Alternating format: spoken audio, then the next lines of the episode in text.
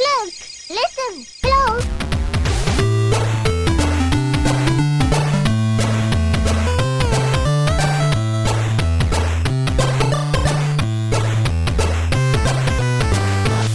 Welkom bij Buttonbashers aflevering nummer 73. Muziek in Games 4. Eigenlijk, jongens, was dit aflevering 72. Maar ja, die hebben we een stukje vooruit geschoven. Want toen, eh, ja, er was iets met een console uitgekomen, Niels. Hoe zat het ook alweer in de vorige aflevering? Ik zat eventjes Ja, te rekenen. In mijn- In mijn hoofd was ik alweer bij aflevering 74. Maar dit is natuurlijk 73. Nee, Dit is inderdaad. 73. De, de Switch kwam uit. En omdat dat wel lekker doorpakte op de aflevering die we daarvoor hebben opgenomen. Over de aankondiging van de... Of nee, dat was niet de aankondiging. Het was de console launches. Oh, dat Niels, was- ik heb je een beetje, een beetje wankelig gemaakt. Nu al, aan het begin van de uitzending. knip het ook eh, allemaal eruit. Oh, nou ja, dan blijft er weinig meer van over. Maar inderdaad, de Switch hadden we de vorige uitzending natuurlijk eh, te pakken. Hoe is het met jouw Switch, eh, Steve? Mijn Doet Switch, hij het die, nog? die krijgt wel aardig wat TLC. Oh, zo. Ja. TLC. Ja, Ja. Tender Love and Care. precies. Oké, dat is, nou, dat is wel goed om te horen. En die van jou, Niels?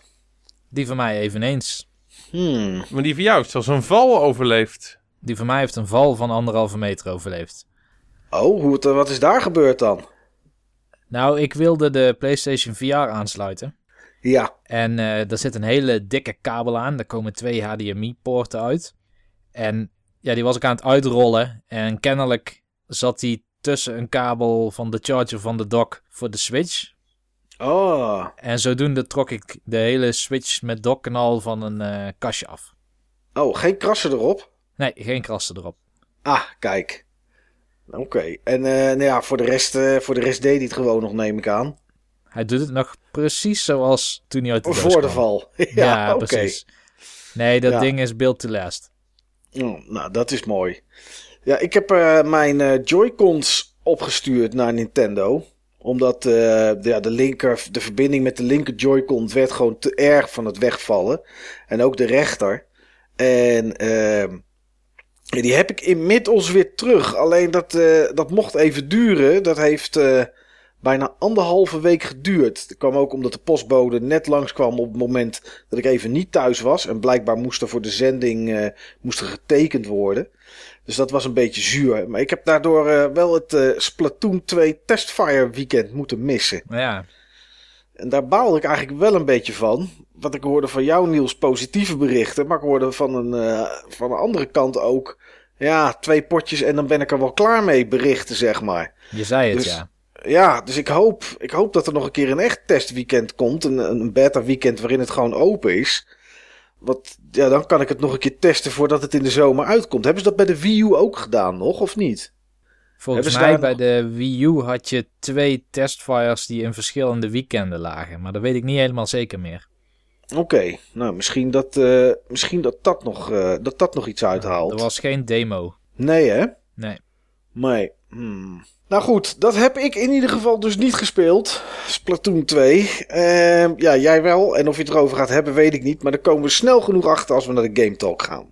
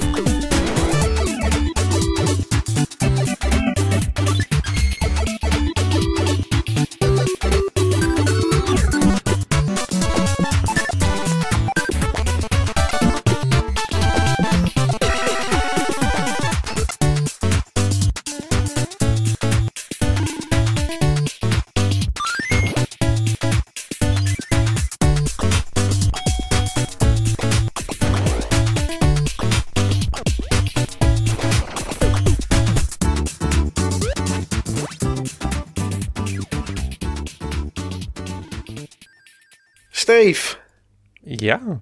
wat heb je gespeeld? Wat heb ik gespeeld? Ja. Allemaal games die ik eh, de vorige uitzending ook genoemd heb. hey, kijk eens aan zeg. Ja. Fire Emblem Heroes, Ja. Snipperclips Oh ja. en The Legend of Zelda Breath of the Wild. En ik wil Ja. over alle drie wel iets vertellen. Nou, dan mag je zelf bepalen, want zo zijn wij in dit eh, democratische podcastland, welke je als eerste pakt. Dan ga ik beginnen met de Snipperclips. Oké. Die is leuk. Ja, hè? Echt heel leuk. Ik had het met mijn vriendin gespeeld. Mhm. En eh, ja, gewoon de, de diversiteit aan puzzels, super tof. Ja. Het is ook echt allemaal hilarisch. Ja, als je een beetje in een goede bui bent, zeg maar, en je, bent, eh, je hoeft er niet melig voor te zijn, dat, dat word je er wel van. Maar als je een beetje in de goed, je bent goed gemutst, dan is het, eh, ja, is het eigenlijk alleen maar lachen. Een kikker in een beekje helpen. Ja, Eieren, zeg maar, veilig eh, in nestjes zien te krijgen zonder dat ze stuk vallen. Van alles en nog wat. ja. Ballen, potloden, sleutels, Ja, ja het zit er allemaal in. Echt een heel leuk spel. Eh, we gaan als het goed is dit weekend weer verder. Oké, oké. Heb je de eerste wereld al uitgespeeld? Ja, we zijn beide klaar met de tweede wereld. Oké. Oh, dat is wel, eh, dat is wel netjes. Dat is Ja. wel. eh, Ja. Ik En weet niet hoeveel. Ja? Volgens mijn vriendin kunnen we echt extreem goed samenwerken.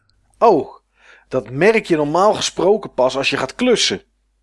Ja, dan is dit zeg maar een goede klussimulatie. Ja. Ik denk er zelf iets anders over. Oh. Dit is het punt, lieve luisteraars, dat het pas echt interessant wordt. Wat dan, Steve?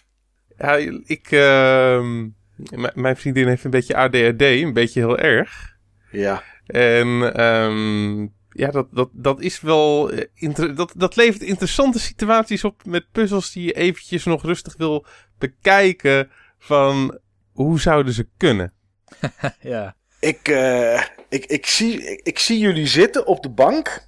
En ik heb een foto van haar gezien, dus ik heb er ook een beeld bij. En ik zie haar heen en weer rennen met haar vinger op de knop van het knippen. En dan, Stevie, kom ik. Knip, knip, knip, knip, knip, knip, knip, knip, knip, knip, knip, knip, knip, knip, knip, knip, knip, knip. Gaat het op die manier? Dat, eh, dat is een angstvallig accurate omschrijving. Ja, ik stel me dan inderdaad voor dat Steve met zijn hoofd op zijn vuist naar de televisie zit te kijken. Ja, Terwijl Marianne als een raving rabbit door het scherm heen stuitert. om te knippen. Oké. En, Dus maar ehm, het, eh, ik moet zeggen, het is, eh, het is absoluut een leuk spel om samen te spelen. Ja. En we, we komen er steeds weer uit. Daar ben ik benieuwd. Hè? Ik heb het ook met Bianca gespeeld. Ehm, van de 100% puzzels, hoe vaak ben jij, Steve, even mannen onder elkaar, degene die met de oplossing komt, omdat je gewoon een beter inzicht hebt? Wel iets vaker. Ja. Nou, dat zeg je heel diplomatiek. Ja. Hier bij mij is het ongeveer eh, 85%, denk ik. Nou, eh, net de verhouding zeg ik.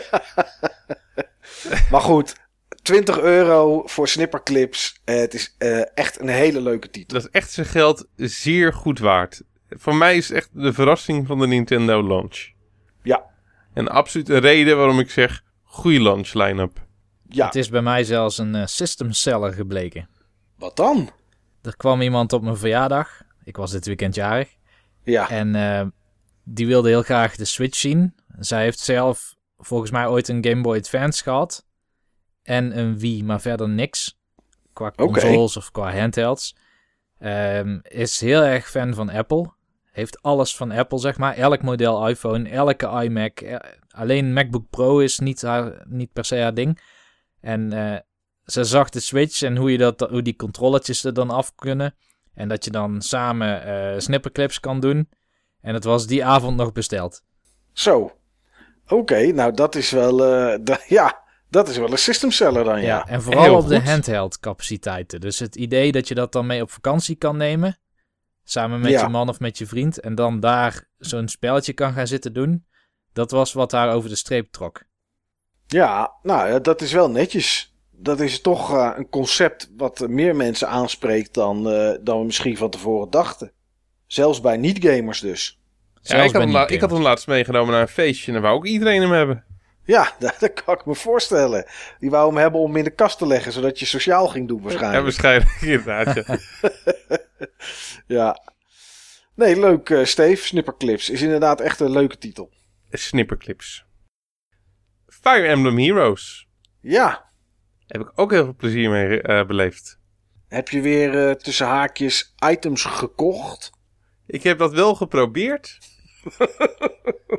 Ja. Maar je, eh, je kreeg dan een hele duidelijke prompt van dat je ermee akkoord ging. Dat je het geld toch echt niet terug kon halen. Oh, kijk eens aan zeg. Ja, waarschijnlijk zijn dat specifieke prompts voor de mensen die het een paar keer gedaan hebben. Ja, zijn accountgebonden, beri- accountgebonden berichten. Dat denk ik. Ja. Ja. Maar, ik, heb, ik heb allemaal helden erbij. Oké. Je, je krijgt best wel veel eh, gratis currency. Om Ja. eh, zeg maar van die pakjes mee te kopen waarmee je dan eh, helden kan verdienen. Ik had best wel goede rolls. Oké. Niet zo goed als Niels. Nee. Ik heb soms echt geluk of heel veel pech. Oké. En, En en maar, Niels die is nu ook wat fanatieker aan het spelen. Zeker weten. Want ik heb nog een paar keer met Niels contact gehad over die game. Oh jee. En heb jij er al geld in gestoken, Niels? Ik heb er nog geen geld in gestoken, maar ik... Volgens mij was het vorige week donderdag of zo. Oh, Ja, vorige week donderdag. ik start per ongeluk de game op. Dat deed ik helemaal onbewust. Dus het eh, jingletje begon alweer te spelen. Maar het Oh. was vorige week donderdag. En ik liep over eh, Utrecht Centraal. En Steve was volgens mij naar een conferentie geweest. Of een workshop. Je kwam ergens vandaan. Maar goed. Klopt, conferentie. Ja, ik had eh, op WhatsApp gevraagd: Steve, wat moet ik doen? Ik kan twee karakters upgraden van level 4 naar level 5. Dan ben ik weer vergeten welke karakters er waren. Even Het kijken. waren Kagero en Effie. Oh ja, kijk, ja, jij weet dat dan beter dan ik. En eh, jij hebt denk ik 40 minuten lang aan de telefoon uitgelegd wat ik het beste kon gaan doen. En waar ik rekening mee moest Het houden. was 12 minuten en de laatste keer dat je het over had was er weer ruim 20 minuten. En nu is het 40 minuten. Echt, de volgende keer dat hij het zegt was 2 uur. Ja, hij is drie dagen. Ik zoek het op. Ik zoek het op. Moest Het hij was 12 tussendoor, minuten. tussendoor moest hij zijn telefoon opladen, Niels, want hij redde het niet meer. Daar komt het straks op neer. Het was 18 minuten. Oh, 18 Oh. minuten. Oké. Nou, dat is, eh, zit dicht in de buurt bij de 40. Maar goed, Ja. wa- waarom heb je niet gewoon iets gedaan, Niels? En waarom ging je dat vragen? Gewoon eh, YOLO, zeg Dat, maar. snap, dat snap ik wel waarom eh, Niels zeg maar niet zomaar iets heeft gedaan. Oh, en dat is? Dat moet je doen met die feathers. Die zijn enorm schaars. Daar moet je echt je best voor doen die, om die bij elkaar te sparen. Ah, oké. Het is dus niet zo dat je daarna weer drie dagen speelt en dat je die andere kan upgraden.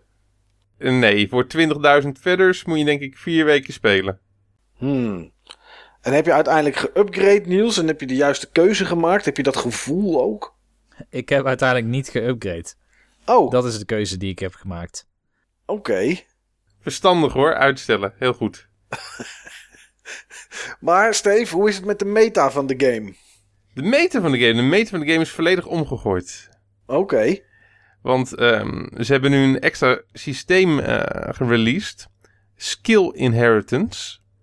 Daarmee kan je ehm, krachten van figuren die je hebt... binnen bepaalde voorwaarden... overdragen aan andere figuren. Oké. En Ja. eh, dat, dat zorgt eh, voor een complete andere meta. En hoeveel skills kan je overdragen? Kan elk karakter er één skill van een andere bij krijgen? Of kan je onbeperkt blijven stacken? Onbeperkt. Alleen je moet zeg maar de skills die, ehm, die je overdraagt, die moet je wel dan zeg maar bij die andere karakters dan weer leren. En dat kost zeg maar, ehm, dat kost een bepaalde investering in XP. Dan moet je echt weer met die poppetjes gaan spelen. Ehm, en je kan per karakter eh, wat je opoffert, want je offert echt een karakter op om zeg maar die skills eh, eh, bij een andere karakter erin te kunnen zetten Ja. je kan maximaal drie skills overdragen voordat je hem kwijtraakt. En dan eh, met drie skills heb je het ook over de level 1, level 2, level 3 skill. Oké, maar krijg je dan straks niet onwijs overpowered poppetjes die alle skills hebben? Sorry, zei je straks? Ja, straks. Dat zei ik. Nee, die heb je al hoor. Ja, is dat, er- zijn er al mensen die zo bizar hard zijn gegaan dat je nu gewoon. dat het eigenlijk niet meer leuk is? Of valt het nog wel mee? Oh, dat valt wel mee. Dus eh, Oké. Je kan voor alles kan je ook weer counters creëren. Ja. En ehm, het, het aantal mensen wat echt gewoon de meest bizarre dingen heeft, dat is toch schaars. Oké. Maar je kan dus nu gewoon heroes hebben die gewoon alle skills hebben dus. Ja, je kan ze natuurlijk niet allemaal tegelijkertijd inzetten. Nee, oké, oké. Je zet per ronde Per één slot, skill. per slot zet, je, eh, zet je een skill in. Je kan in totaal, je kan in totaal zes skills inzetten. Je wapen, je, je super, je, je support en drie passive skills. Oké. En om, eh, om een voorbeeld te geven van, eh, van skills bijvoorbeeld die je kan inheriten. Je- Je hebt een skill waarbij je extra punten krijgt in attack en speed. Waarbij je res en defense inlevert. Ehm, of je hebt een bepaalde skill van waarbij je extra punten krijgt in eh, attack, eh, speed, res en defense. Alleen waarbij je zes hits pakt na elk gevecht. Ehm, zo kan je een beetje glass cannons eh, creëren. Zeg maar, Ja, figu- precies. figuren die toch wel heel erg sterk zijn qua attacks. ehm, dat je ze op die manier nog verder bufft. Alleen kwetsbaarder maakt op dat Ja. moment. Je je, er ontstaan allemaal nieuwe, ehm, nieuwe eh, technieken. Dat is wel echt heel erg cool. Een, eh, een karakter die eerst in de middenmoot zat, Nino. Die heeft een wapen eh, wat steeds sterker wordt naarmate het aantal buffs wat op haar geplaatst is groter wordt. En op het moment dat je een team ehm, om haar heen bouwt wat gewoon heel veel buffs kan plaatsen op haar, dan kan ze in feite gewoon alles en iedereen kapot maken. Ook gewoon zeg maar het, eh, de soort karakters waar zij juist zwak tegen is. Eh, en zo kan je allemaal van, zeg maar, van, die, van die hele bizarre technieken ehm, eh, toepassen. Ehm, ik heb een, een karakter, wat, zeg maar, wat ik heb, waar ik toch altijd al mee speel. Lucina, een heel, heel tof allround karakter. Die staat ook hoog in zeg maar, de ranglijstjes. Die, ehm, die had geen support skill. En ik heb haar de support skill, skill Reciprocal 8 gegeven. En wat je doet, je kan, ehm, je kan health points met iemand ruilen. Dus op het moment van dat zeg maar, een ander karakter heel weinig health points heeft en jij, eh jij heel, veel, heel veel, eh, kan je dat omruilen en andersom. Maar wat, is de, Mm. wat is de catch? Zij heeft een passive waarbij ze ehm, health terugkrijgt na elke twee rondes. Ah, oké. Ja, dus je kan haar in feite nu ook inzetten als een verkapte healer. Ja, precies. Dan doe je ruilen met, eh, met het personage, poppetje, ding die heel weinig hitpoints heeft. Je houdt haar een beetje in de luwte. Ja. En eh, na twee rondes dan eh, krijgt ze er weer hitpoints bij. En op het moment, of zeg of zeg maar wanneer zij die helft toch niet nodig heeft, om zeg maar de, de figuren die, ehm, waar, waar zij sterk tegen is, tot die nog, tot het nog eventjes duurt voordat die eh, bij haar zijn, dan kan ze weer van iemand anders hitpoints pakken op het moment dat ze, dat ze die nodig heeft. En, en allemaal van dat soort dingen. Je hebt gewoon echt zoveel mogelijkheden om, om echt hele leuke teams te maken. Hmm, dat is wel grappig. Ik vind Ja, het wel een Het toffe echt- toevoeging. Het is echt het, heel erg tof. En er komen steeds meer eh, helden bij. Eh er is een continue stroom van. Ehm, eind deze week, ik weet niet of Niels het al gezien heeft, maar dan komen er een aantal helden uit met speciale paas-outfits. Paas-outfits. Ja, Paas-outfits. met die zeg met maar, oortjes ehm, op en, eh, en van ja, die bunny eh, Ver- ja, verkleed zijn als paashaas slash bunny. En ik weet zeker dat heel veel mensen Camilla, de, de grote sekspoes Camilla uit Fire Emblem Fates, wel als bunny willen hebben.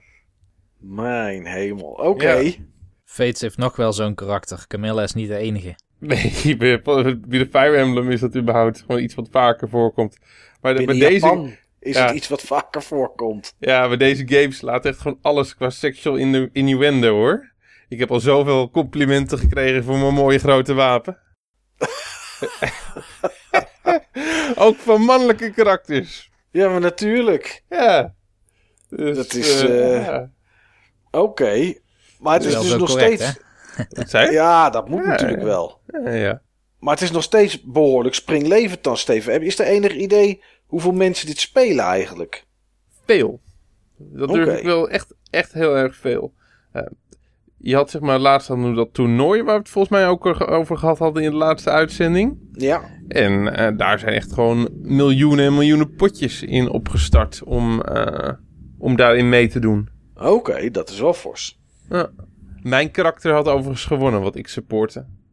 Oh, oké. Die, die van Niels niet. Kreeg je daar dan nog weer wat voor? Ja, dan kreeg je extra feathers. Oh, oké. Dan kon Ja, je... dus mensen die hun vote veranderden naar wat het populairste karakter zeg maar in de tussenstand was, die kregen inderdaad daar veel beloning voor. Dus eigenlijk werkt het best wel denivelerend, het systeem. Maar ja, je Ja. kon wel eh, Angina upgraden. Ja, maar ik, ik moet wel zeggen, op zich maakt het niet zoveel uit of je de verliezende partij of de winnende partij aan het supporten was. Nee. Want er waren verschillende dingen waar je punten voor kreeg. En eh, een van de dingen waar je ook punten voor kreeg was je plek op de ranglijst per karakter.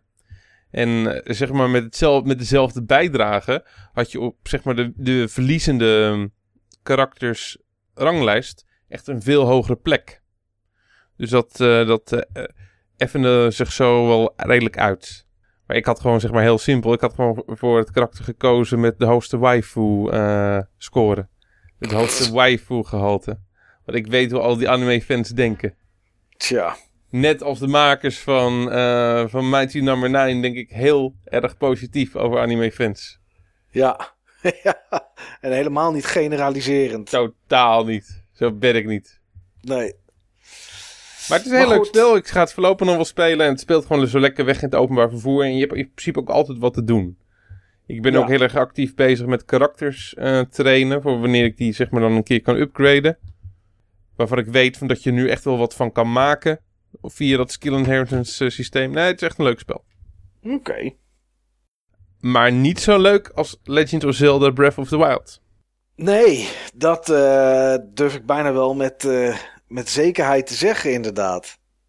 Ja, ik, het, het is moeilijk om te vragen hoe ver je bent, Steve, want dat kan natuurlijk niet. Ik heb geen flauw idee. Ik, ja, ik heb een stuk of twintig eh, shrines gedaan. Oké, oké. Al dungeons gedaan? Nee. Oké. Nee. Dus gewoon lekker aan het exploren. Ja, lekker aan het exploren. Een beetje aan het, eh, aan het freewheelen door die wereld. Ik heb dat nu, bevalt. Ja, dat bevalt heel erg goed. Ik heb nu besloten dat mijn inventory me echt eh, serieus begint te irriteren. Oké. Dus ik ga nu achter mogelijkheden aan om mijn inventory te vergroten. Ah, ja. Die, eh, die zijn er inderdaad. Ja. Die zijn er. Want het is te krap, zeg maar, voor wapens en dat soort dingen. Ja. Ja. Ja, ik, eh, ik vind het gewoon te veel gedoe om die inventory steeds eh, te managen. Dus dan gaan we daar een oplossing voor creëren. Oké. Easy peasy, simple as that. Ja, ja, ja, ja. En ja, nou het is... gewoon ehm, de hoeveelheid. eh, wat, wat ik echt tof vind aan, ehm, aan die game is gewoon de hoeveelheid verschillende puzzels in die shrines ook. Ja, dat is goed, hè? En eh, Ja. echt diversiteit ook met verschillende. Het is niet allemaal een, blokje gooien of een balletje rollen of springen. Het is echt van alles door elkaar.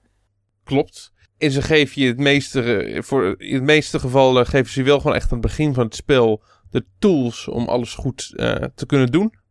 Ja. Eigenlijk bijna eh, voor elke shrine, ook de shrines die, eh, die draaien om combat, kun je eigenlijk al aan het begin van het spel doen. Als je jezelf maar extreem goed voorbereidt. Ja en nee.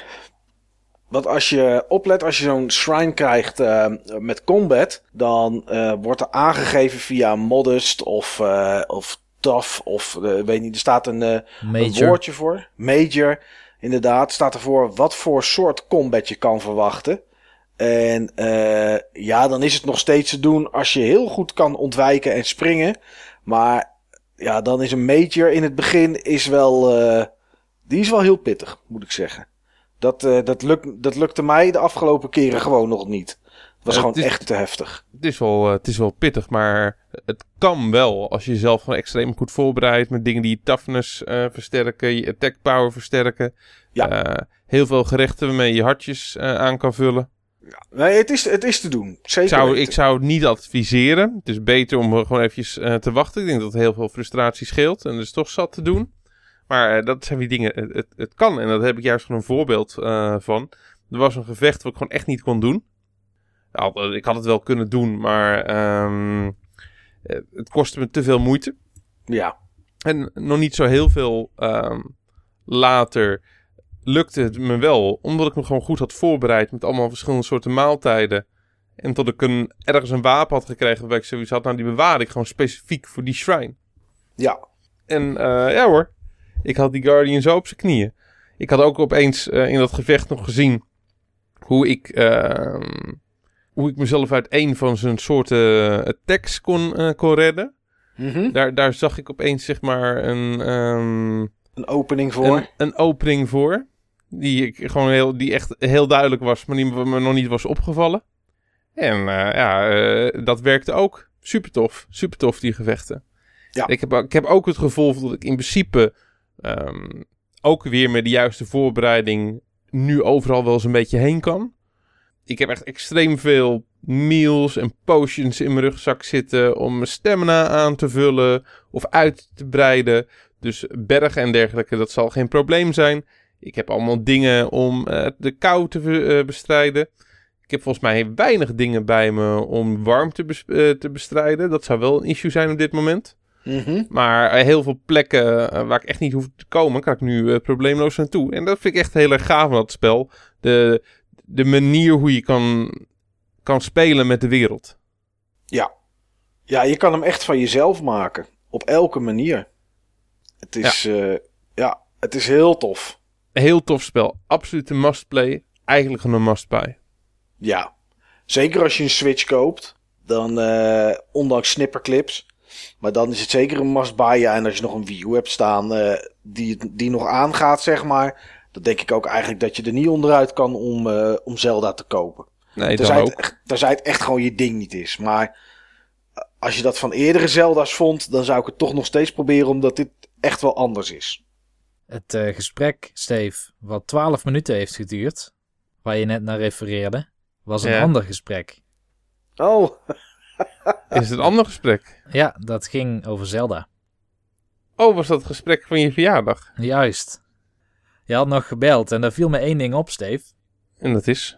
En dat is dat ehm, het aspect waarvan je bang was dat het Oh, ja. het minst zou Ja. trekken. Dat wou ik nog zeggen, inderdaad. Ja, dat wou ik juist nog zeggen. En, dat, eh, Nou, daar komt hij dan. en, en nu, goed je me eraan herinnert. Eh, ehm, dit aspect waar ik zeg maar van tevoren eigenlijk het minst goede gevoel bij had. Zeg maar al dat craften en koken. Mhm. is eigenlijk gewoon het, een van de dingen die ik het allerleukst vind in dat spel. Ja, om, eh, om, om, om wat paddenstoelen en een kikker bij elkaar te gooien en, eh, en te kijken wat eruit komt. Ja, en eh, het is heel makkelijk eigenlijk om te koken. Je kan het op, je kan het op veel plekken. En er valt ook altijd wel wat, wat te koken. Zeker, al gooi je maar gewoon appels in die pan. Dan krijg je toch al een sterkere healing potion dan dat alleen het opeten van de appel is. Klopt. En het staat ook helder aangegeven wat de ingrediënten doen. Ja. Ehm, of iets eh, invloed heeft op je stamina, op je toughness, eh, of je attack power. Ehm, wat bepaalde ingrediënten zijn die bepaalde andere effecten eh, versterken.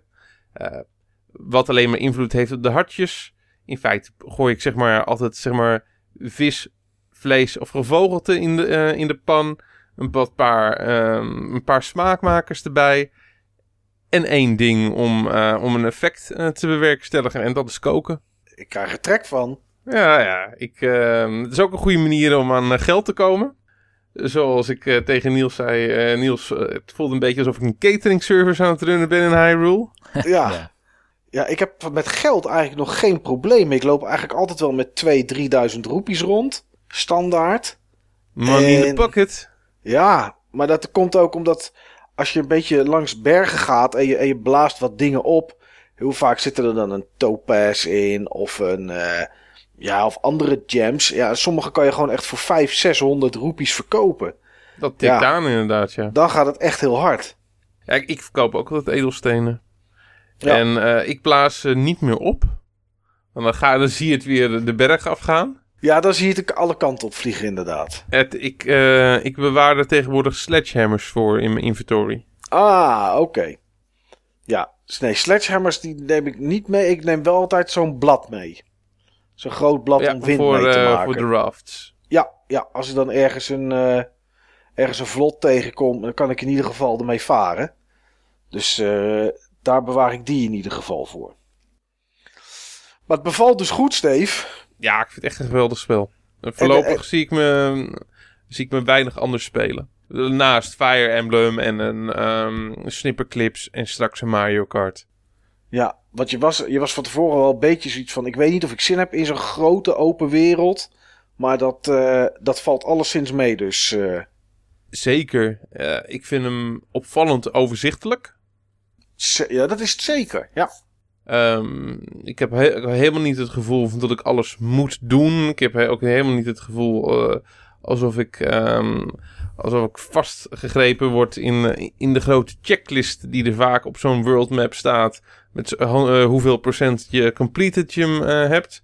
Het, het voelt echt gewoon open. Het voelt echt heel erg vrij en ik heb er enorm veel schik in. En niks voelt als een verplichting aan. Omdat je altijd gewoon weg kan lopen. Je kan altijd weglopen. Ehm, je hebt andere, altijd andere opties. Andere dingen om, om te doen. Ehm, nee, ik vind het echt een bijzonder vrij spel. Dat hebben ze echt zo goed gedaan. Heel knap. Ja. Ja, zeker weten. Frame drops eh, storen me ook niet echt meer. Ik- speel denk ik een beetje 50-50 ehm, handheld en, ja, en docked. Mhm. Liever natuurlijk dat ze er niet waren, maar het is- het is niet dat ze me heel erg storen. Nou, ik had gisteren eventjes mijn Joy-Cons getest nadat ze terugkwamen. En toen was ik ergens in een zeer bebost gebied. Bij, een, eh, bij zo'n stal. En dan was het ook nog aan het regenen. Eh, en er waren best wat NPC's die daar zo eh, in de buurt stonden en aan het bewegen waren. Ja, en dan, dan erger ik me er wel aan. Want dat gaat, dat gaat echt richting een, een, ja, een 20 frames per seconde. En niet even een dipje, zeg maar. Dat blijft gewoon continu zo. En daar, dan ga ik gewoon de stal in. En wat dan ook een in is. En dan zeg ik: Doe maar slapen tot morgenochtend. En dan eh, betaal ik eh 40 roepies. Op een zacht bed ga ik uiteraard liggen. Betaal ik eh 40 roepies om de regen weg te laten gaan, zeg maar. Zodat de frames wat beter zijn. Maar ja, goed. Dat heb ik, dat heb ik er dan wel voor over, die 40 roepies. Dan, eh, blazen we ergens wel weer een stuk steen op. Ja, goed, Steve. Ik ben benieuwd naar de rest van de verhalen die nog eh, gaan komen. Naar je avonturen in, eh, in deze Zelda. Ik ben eigenlijk nu met Zelda in zo'n stadium dat ik het minder speel, omdat ik het niet uit wil spelen. Oh, dat klinkt me heel bekend in de oren. Maar heb je dan niet zoiets van: ik ga dan nu gewoon alleen maar main story doen? Want anders, eh, ja, dan heb je straks kans dat je het zo weinig gaat spelen. Dat je het op een gegeven moment niet meer gaat spelen en hem dus ook dan niet uitspeelt. Nee, ik heb eigenlijk de tegenovergestelde reactie. Oké, Dus ik heb geen enkele quest, open ik nog in de questlog. nee. Ik ehm, ben niet actief op zoek naar shrines. Het enige wat ik het liefst doe, is in de trein de switch aanzetten met Zelda. En die gaat dan meestal meteen in-game en ik sta ergens waarvan ik niet meer weet waar het was, omdat het alweer een dag geleden is. En omdat ik geen map heb, geen indicators aan heb staan, ik heb Pro HUD mode. Ja, Daardoor heb ik geen idee waar ik ben of waar ik heen moet. En dan ga ik maar gewoon iets doen. En na meer dan 50 uur gameplay kom ik nog steeds van die hele unieke dingen tegen in een deel van de wereld waar ik misschien al wel twee keer eerder ben geweest. Maar dat ik een NPC tegenkom die mij vertelt over een bepaald verschijnsel, een mysterisch verschijnsel, wat alleen s'nachts op een bepaalde plek in de wereld plaatsvindt. ik denk dat ik die heb gezien. Ik heb denk het gezien. ook. Ik denk het ook. Ja, Zie- Komt er eh, Chinese muziek bij kijken? ja, bij mij wel. Weet ik niet bij mij. Oké. Ja, nou, Steve en ik hebben hetzelfde gezien. Dat was inderdaad in de nacht. Ja, super tof. Ja, Hmm. heel Echt. gaaf. Echt heel tof. En ehm, ja, dit soort verrassingen geeft die wereld gewoon ook echt zo'n rijkdom. Ik, vind echt, ik ben echt heel erg lyrisch over dit spel. Ik vind het echt een heel gaaf spel. Wat ik echt te gek vind aan dit spel, en ik realiseer me het echt pas vorige week of zo. Kijk, aan de ene kant is het ergens jammer, en dat heb ik ook wel eens op het, eh, in het topic gelezen op het uh, Button Bashers forum, dat je niet meer van die iconische items hebt. Een, een item wat je in een bepaalde dungeon op heel veel creatieve manieren moet gebruiken. Alleen, ik denk dat het nu vervangen is door iets beters. Die runes. Je hebt een gigantische wereld, een ontzettend grote wereld. En in al die shrines, in al die situaties en dungeons en dingen waar je in Zelda in langskomt, kun je een combinatie van die runes gebruiken om puzzels op te lossen. Ja. En het is niet zo statisch zoals we gewend waren bij Zelda. Van ja, hier heb je vijf pilaren. gooi de boomerang zo dat hij alle pilaren aantikt. Het is meestal een combinatie van vaardigheden die je moet combineren. En daarvoor moet je echt soms heel creatief denken. Bijvoorbeeld een kist die aan een touw hangt boven een afgrond. Ja, Wat doe je daarmee? Als je, als je dat touw kapot zou schieten met een pijl en boog, dan valt die kist in de afgrond. Heb je hem niet. nee. Nou, ik heb zo'n moment gehad. Wat ik volgens mij gedaan heb, is ik heb volgens mij iets met eh, magneten gedaan. En dat ding laten, laten slingeren. En op het moment dat hij dan zeg maar niet boven de afgrond was, op dat moment het touw doorgeschoten. Dat heb ik gedaan volgens mij. Wat je volgens mij ook kan doen is eh, die stasis rune eh, gebruiken. Er een paar pijlen tegenaan knallen. Zodat hij dan zeg maar in één keer als momentum krijgt. En dan de boel goed timen om dat, om dat touw weg te knallen. Ja, ik heb een combinatie van die twee dingen gebruikt. Oké. Ik heb stasis gebruikt op de kist, zodat die niet valt. Ik heb het touw doorgeschoten. En vervolgens met de magneet de kist opgevangen toen stasis afgelopen was. Oh, dat kan ook nog Oh, inderdaad. wat slim. Ja. Wat slim. Nou ja, is het slim? Het is iets minder efficiënt dan jullie oplossingen. Nou, Maar jij moet het heel het kan. goed Dat weet ik niet. Je moet het, want weet, ik- als, die, weet ik niet. als die valt... Ik heb, ik heb ergens een shrine gehad waarbij ik echt getimed iets moest doen ook met die magneet. En eh, eh, ja, dan heb je echt, echt een fractie van een paar frames om op het juiste moment te drukken. Ja, Ja, voor mij valt, eh, voor mij geldt het credo, when it works, it works. Ja, dat is hier zeker zo. Als het werkt heb je het toch goed gedaan, Niels. Prima toch? ja. Ja, zo, zo makkelijk is het. Ja, maar wat, wat het voor mij in ieder geval betekent is, ik heb hier te maken met een game die ik niet uit wil spelen, waarvan ik bij elke minuut ervan ontzettend geniet. En voor mij haalt Zelda wel de hoogtes van bijvoorbeeld een Dark Souls 1, voor mij persoonlijk. Ja, Misschien Snap vind ik hem zelf, zelfs nog wel iets beter omdat hij vernieuwender is. Ja, qua.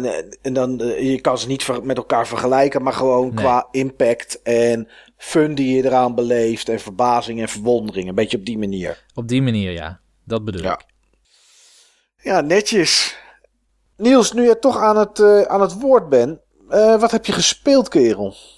Nou, je hebt al gezegd dat ik de Splatoon 2 Testfire heb gespeeld. Ja, Nou, omdat jullie die beide niet hebt gespeeld, hebben gespeeld, zal ik het er toch maar heel kort even over hebben. dat vind ik wel prettig. Ehm, ja, de Testfire, sommige mensen zien het als een demo. Het is eigenlijk meer een stresstest voor de servers van de game.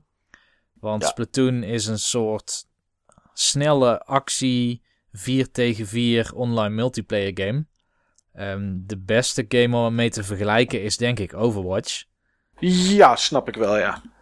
Ja, alleen in deze game, in Splatoon, ben je niet bezig met elkaar neer te schieten of met objectives. Je bent bezig met het inkleuren van een level. Dus je hebt een omgeving en vier spelers zijn bijvoorbeeld team rood en andere vier spelers zijn dan team blauw. En die hebben allerlei wapens die verf verspreiden, of inkt in dit geval. En aan het einde van de, wat zijn het, vijf minuten of zo, dan wordt gekeken naar welk team de grootste oppervlakte van het level bedekt heeft met diens kleur. Precies zoals Splatoon 1. Ja, en aan het nog- einde komt de poes. en aan het is einde komt de push inderdaad. Hier is er een klein pushje bij. Dus het zijn er nu twee. Hoe die andere heet heb ik nog geen idee van. Want het is qua testfire was het een best wel kale experience. Ehm, wat er gebeurt is wanneer je het opstart. En sowieso er waren iets van...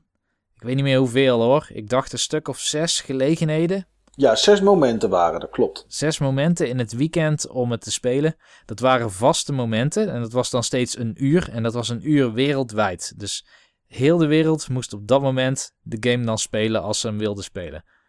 Ja, En en, daarvoor zaten er voor ons ook rare tijden bij. Hè? De eerste was vrijdagavond om 8 uur. Nou, dat klonk op zich prima. Maar de volgende was dan om 3 uur s'nachts, geloof ik. Of om 4 uur s'nachts. Ja.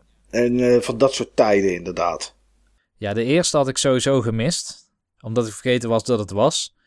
De tweede, toen had ik problemen met mijn router. Oké. Daar had ik het toen met jou ook nog over. Ik dacht dat ik niet in kon loggen of dat er iets met de server mis was. Maar het was uiteindelijk mijn router. Ja, En eh, bij de derde, en dat was op de dag dat ik mijn verjaardag ook vierde. Dus ik had alles mooi in de middag gepland, zodat ik ochtends nog eventjes Splatoon kon doen. Maar eh, daar, daar was het gelukt. Ik kwam de game in. Eh, de eerste keer dat je het speelt, krijg je een soort tutorial. Moet je op ballonnetjes schieten in een, omge- in een omgeving. Het was een nieuwe omgeving trouwens. Geen eh, level wat we al kenden uit Splatoon 1. Er waren twee verschillende maps, dacht ik, in deze testfire. Tenminste, ik heb er twee verschillende gespeeld. Degene die ik me het beste kan herinneren was een soort klimmuuromgeving. Een soort gym. Oké, ja, sportschoolachtig iets, toch? Ja, klopt. Ja. En je kon kiezen uit vier verschillende wapens als je deze game speelde. Je had de Splattershot, die kennen we al uit het eerste deel. En ehm, die had een, zeg maar, special wapen, want je, je kan een balkje opvullen naarmate je steeds meer verf verspreidt. En als het balkje helemaal vol is, dan kun je een special activeren. En dat was in dit geval een soort rocket launcher. Je had de Splat Roller, dat is het beste wapen voor zowel beginners eigenlijk als experts. Voor beginners is het het makkelijkst omdat je niet zo heel goed hoeft te richten en gewoon best wel hard door het level kan rennen en heel productief kan zijn. Maar pro's kunnen er ook nog eens heel erg goed mee richten op een of andere manier. Dat is mij nooit gelukt. Je had de Charger, dat is een soort sniper. En je had de Splat duel Dualies. Oh ja, Dat, heb dat zijn gezien, ja. double guns. Dat is eigenlijk een soort splattershot, maar dan met wat minder range. En dan heb je er twee. Je hebt dus ook twee van die Corsairs. En de special was een soort jetpack. En dan kon je opstijgen met twee stralen verf onder je. Dat activeer je dan voor een halve minuut of zo. En je kan dan ook door het level heen bewegen. Dus je kan dan ook op plekken komen waar je normaliter niet kan komen. En bovendien had je een soort bazooka-achtig ding tijdelijk om mee te schieten.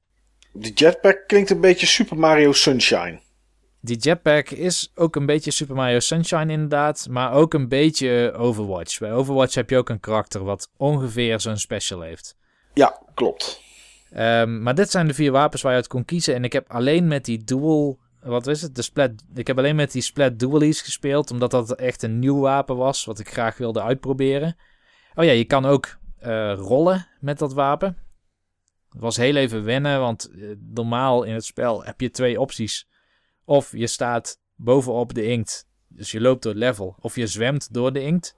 Ja, Alleen hier kon je dus ook nog wegrollen op het moment dat je aan het schieten was. Maar ook alleen maar als je aan het schieten bent. en dat is alleen met dit personage en deze wapens, of kunnen ze dat allemaal? Ehm, dat is een goeie. Ik heb het alleen geprobeerd met dit personage. Maar het zou kunnen zijn dat ze dat allemaal ook kunnen. Maar los hiervan, dus los van die nieuwe wapens en die nieuwe omgevingen, zou je denken dat je gewoon Splatoon 1 aan het spelen bent. Ja, Dus het heeft dezelfde snelheid, eh, ongeveer dezelfde controls, zelfde resolutie. dezelfde resolutie. Ja, Ehm, waar ik heel erg benieuwd naar was, was hoe ze de functionaliteit van de gamepad zouden vertalen naar de Switch. Dus normaal op de gamepad heb je een minimap. En op het moment dat jij respawnt, dan kun jij teleporteren naar een teamlid van jou. En dat deed je dus normaal door naar die map te kijken en te drukken op het teamlid. Je zag real-time jouw teamleden door over de map heen in een soort top-down view gaan. En ik was benieuwd hoe ze dat nu op zouden lossen, omdat je nu dus een overlay over je hele scherm moet krijgen. ja, En ja, hoe zou je dat dan besturen? Je hebt niet een directe tast of zo. Je kan niet een touch doen. Tenminste, niet in docked mode, waarin ik hem heb gespeeld. nee. En wat ze hebben gedaan is, ze hebben het onder de X-knop gehangen. Dus als je op X drukt, dan verwissel je het beeld wat je normaal hebt, dus de, de, de actie, voor een top-down kaart. En dan zie je dus die andere popjes op bewegen. En hoe je nu selecteert, en dat vond ik wel heel gaaf gedaan. Ehm, dat werkt althans heel goed voor mij. En ik kan me heel erg voorstellen dat het voor jullie heel erg wennen zou zijn. Maar ze hebben het aan de gyro controls gekoppeld. Dus je kantelt je controller richting het karaktertje waar je naartoe wilt warpen. Hmm. Sowieso, gyro controls staan standaard aan. Ja, En bij de Wii U versie moest ik best wel wennen aan die gyro controls. Maar dat is ook omdat je een vrij brede tablet op en neer aan het bewegen bent. ja, hier is het gewoon een normale controller natuurlijk. Ja, althans vooral die pro-controller die ik heb. Het Oh, voelt als een... Ik heb een pro-controller. Ja, oké. Oh ja, daar heb ik over gehoord, ja. Maar eh daar zit dus ook zo'n gyro sensor in. Ja. En ja, dat vond ik echt bijzonder fijn werken. Ik weet niet hoe ze dat hebben gecalibreerd, maar ehm, je, je mikt grof met je rechterstick. Dus door je karaktertje de goede kant op te laten kijken. En je kan door je controller te kantelen dan nog een eh, centimeter of twee naar links en naar rechts. Tenminste op, op mijn beeldscherm dan. Ja, Laten we zeggen dat je in die wereld een graden of 10, 15 kan bijsturen. En dat doe je dan voor de fijne controls. Om bijvoorbeeld de headshot te kunnen maken. En voor mij werkte dat echt heel erg goed. je hebt het niet geprobeerd zonder motion controls, denk ik, hè Niels? Nee, nee, Oké. niet geprobeerd. Ik heb sowieso maar één van die splat sessies meegemaakt. Dus ik heb maar een uur gespeeld. Ja, oké. En wat is je indruk aan het einde van, eh, van deze Splatfest? eh, Ja, nou, mijn indruk op dit moment is... Kijk, voor mij zit er niet zo heel erg veel verschil in het spelen van de eerste Splatoon. Waarvan ik een aantal levels gewoon nog helemaal niet zo goed ken. En ook nog lang niet alle wapens heb gebruikt. En nu zo'n testfire van Splatoon Nee. 2. Want het voelt gewoon als een add-on. En niet als een op zichzelf staande game. Dat gaat, Dus- ga nog veranderen. ja, ongetwijfeld. Maar als je de eerste tof vond, dan kan je eigenlijk de tweede niet, niet tof vinden, zeg maar. Nee, daarvoor zijn de verschillen te klein.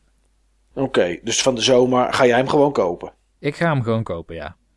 Oké, nou ja, ik hoop dat er nog eens een keer een, eh, een, een testweekend komt. Dat mag dan voor mij best wel weer opgesplitst zijn in die uurtjes. Als dat voor Nintendo prettiger is, zodat ze nog wat dingen kunnen testen. Dan wil ik mij daar best aan, eh, aan zo'n uurtje of twee keer een uurtje ergens, eh, ergens, ergens wagen. Ja. Maar ik, ja, voor mij is het wel een titel waarvan ik het eerst toch even wil spelen. Voordat ik er straks eh, 60 euro voor neerleg. Nee, dat snap ik. Ik hoop ook dat ze een demo uit gaan brengen. Ja. Met misschien, ehm, ja, wat zou je dan kunnen doen? Eén wapen en één speelbaar level of zo? Ja, of gewoon net zoals dat, eh, ja, klinkt raar om te zeggen, maar de grote jongens doen. Gewoon een beta weekend. Gewoon een open beta weekend. Waarin iedereen gewoon een heel weekend lang kan spelen. Dat zou denk ik toch prima zijn. Ja. Of, of een dag. Het maakt niet zoveel uit. Maar gewoon een periode van 24 uur of 48 uur. Waar je niet per se op een één uurtje, eh, eh, van de, één uurtje van de dag hoeft te gaan zitten. Maar dat je Nee. gewoon kan spelen. Dat je gewoon eh, twee, drie uurtjes kan spelen. En gewoon kan kijken of het, of het iets voor je is. Dat zou, Ja. toch, dat zou toch leuk zijn. Ja, waar ik trouwens nog heel erg benieuwd naar was met Splatoon 2, was de latency. Ah, en? Want ik weet niet hoe het bij jullie Switch is, maar mijn Switch zegt altijd dat hij misschien één of anderhalf streepje bereik heeft. Ook al staat hij relatief... Ja, Ja, dat zegt hij bij mij eigenlijk ook altijd. Soms heb ik maar één blokje wifi, terwijl die echt een meter of drie, vier van mijn access point staat. Ja. En nu weet, ik, nu weet ik wel dat een access point, zo'n antenne, die doet een soort van paraplu iets. Hè? Dus eh, als, je heel, als je er echt pal tegenaan zit, zou je geen bereik hebben. Maar eh, ja, mijn antennes die staan gewoon een beetje schuin, zodat er gewoon overal eigenlijk goed bereik is. Maar eh, het is bij mij ook niet heel erg stabiel, zeg maar. En update eh 2.1.0, die gisteren of zo, of eergisteren is uitgekomen, die doet daar niet heel veel verbetering aan. Nou, ik heb in ieder geval gelukkig helemaal geen last van lag gehad. In de potjes die ik heb gespeeld. Alles was vloeiend. Ik heb geen enkel karakter zien stotteren door het level of teruggeplaatst zien worden na een soort packet loss of zo. Alles was ontzettend vloeiend zoals ik gewend was van de Wii U versie. Nou ja, wel mooi. Gelijk het eerste weekend. Ja, ik geloof dat de test van vrijdagavond, de allereerste, daar waren wel wat problemen om verbinding te maken. Ja, Ehm, maar als het voor de rest soepel, eh, soepel eh, is verlopen, dan is dat alleen maar mooi voor Nintendo. ja dus dat in ieder geval over Splatoon 2. Yes.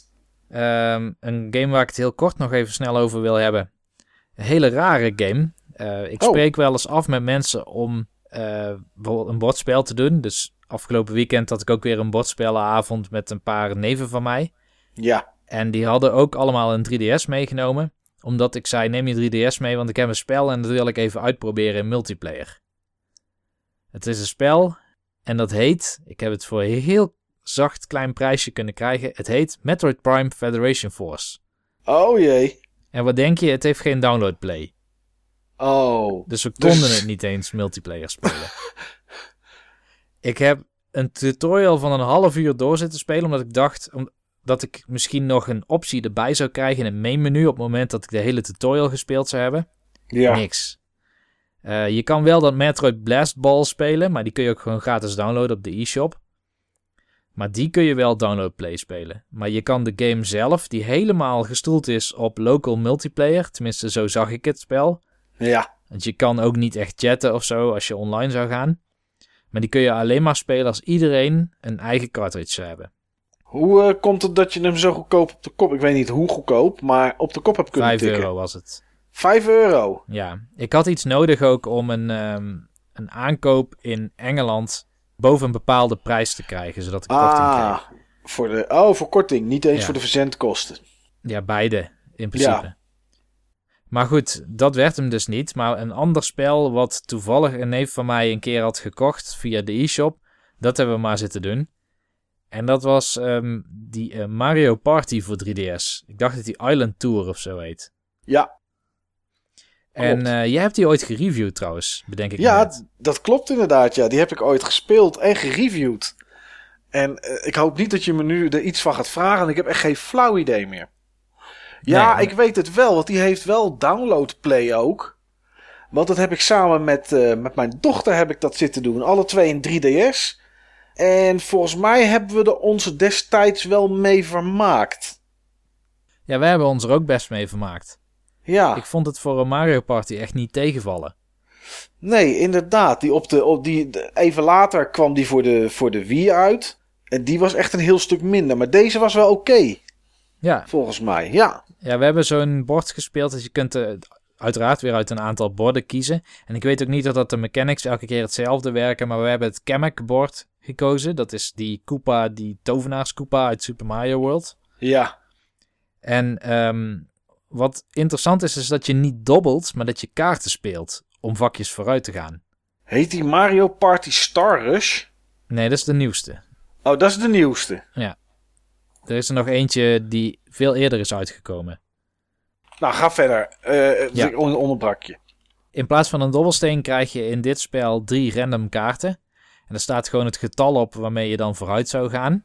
Ja. En door minigames te spelen kun jij nieuwe kaarten krijgen. Je hebt zeg maar een soort een, een pakketje kaarten in een prijzenpot. Een 4, een 9 en een eh 2 voor of achteruit. Dat zou dan een speciale kaart zijn. Die is dan goud gekleurd. En afhankelijk van jouw plaatsing in de minigame, dus of je eerste, tweede, derde of vierde wordt, mag jij als eerste, tweede, derde of vierde kiezen welke kaart je zou willen hebben. En wat hier leuk aan is, is dat je veel beredeneerder voor bepaalde kaarten kan kiezen. Maar ook dat je kan onthouden welke kaarten andere spelers hebben gekozen. Ja. En dat je kan anticiperen wat ze van plan zijn.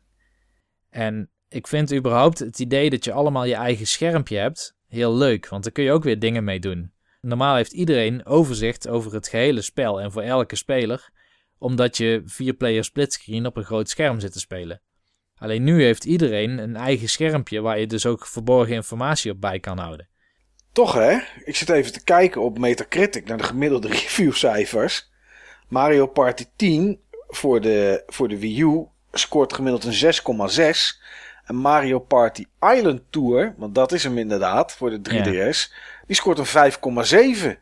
Oh, Die kreeg een laag cijfer inderdaad, dat wist ik nog wel. Ja. Die scoort gemiddeld lager, maar toch kan ik mij ook herinneren dat ik met Island Tour meer plezier heb gehad dan met Mario Party 10. Ja, als je het leuk vindt, dan vind je het leuk, toch? Eh, Easy is that. ja, nee, ja, eens. Eens.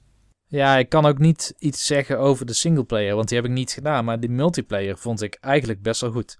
Ja. Oké, grappig. Nou ja, dat, in ieder geval hebben jullie al die, al die neven niet 3DS voor niks meegenomen, dus Niels. Nee, precies. Dus we hebben al, allicht nog dat gedaan. We hebben ook wel een beetje die, eh, wat was het ook weer, Zelda Triforce Heroes nog gespeeld. Oh ja.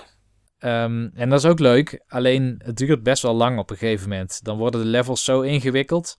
En vooral omdat dan één speler het nog nooit heeft gespeeld. ehm, je vote met z'n allen zeg maar voor een stage. En ik vote natuurlijk voor de stages die ik nog niet heb gedaan. Maar net zoals bij Mario Kart 8 krijg je daarna een random stage selection. Oké, ja. En aangezien die ene speler altijd dus level 1.1 kiest, automatisch, omdat hij Mhm. nooit verder is gekomen, is er elke keer een derde kans dat je het spel weer kan gaan resetten. Omdat je het level al tig keer hebt gespeeld. Oh, zo. Omdat hij het nog nooit gespeeld heeft, eh, zijn die levels niet unlocked, zeg maar. Precies.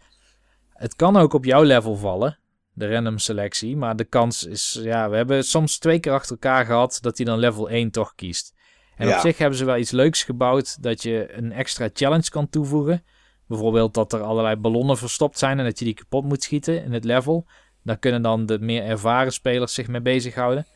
Maar ja, je wilt toch het spel doorspelen en verder komen in het spel. En dat gaat zo natuurlijk niet. Nee. Wel grappig goed. dat ze dat doen met die ballonnen. Ja, ja, het is op zich een leuke add-on. Ja. Maar het is niet de game waar ik het over wilde hebben, deze Game Talk. Oh, dat is toch eh, behoorlijk mislukt dan. Ja, Tot op heden.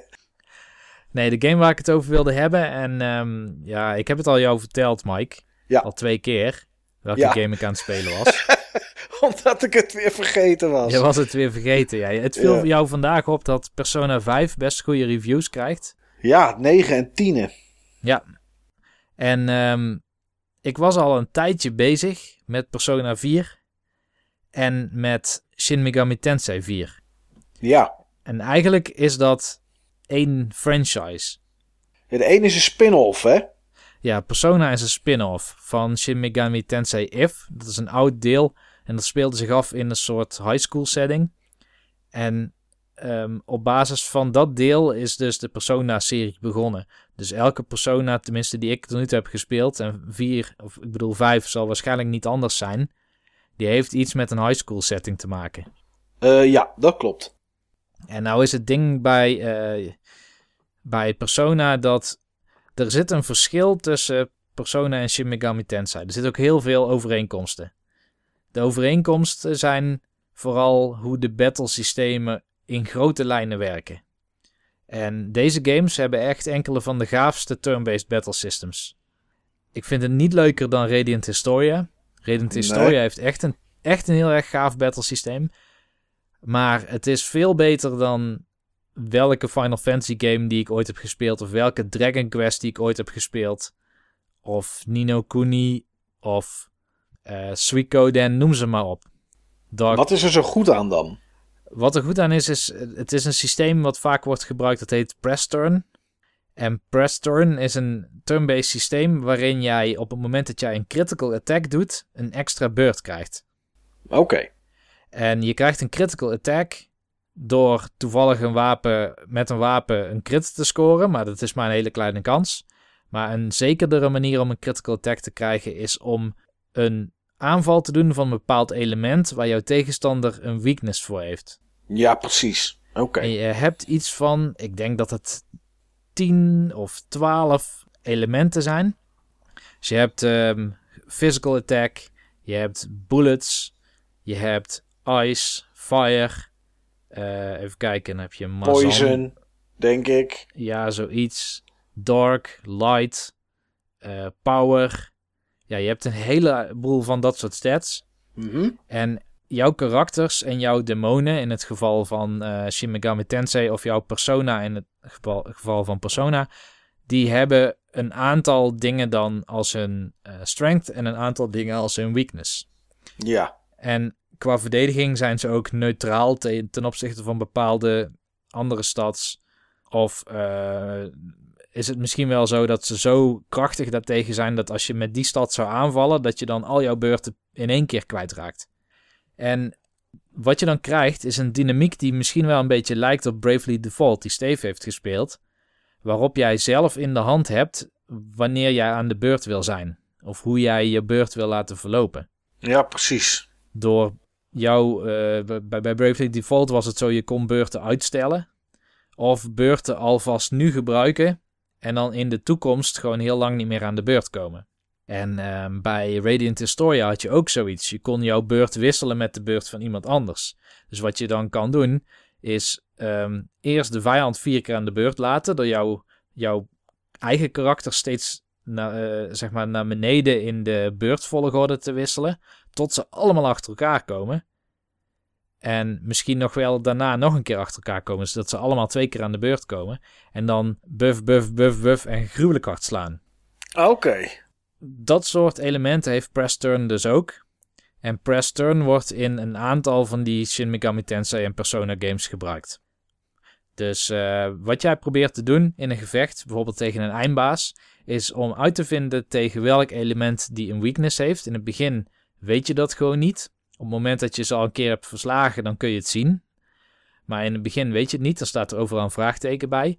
Dus dan probeer ik bijvoorbeeld een, een ice aanval. Nou, dat doet dan niet zoveel. Een elektriciteitsaanval.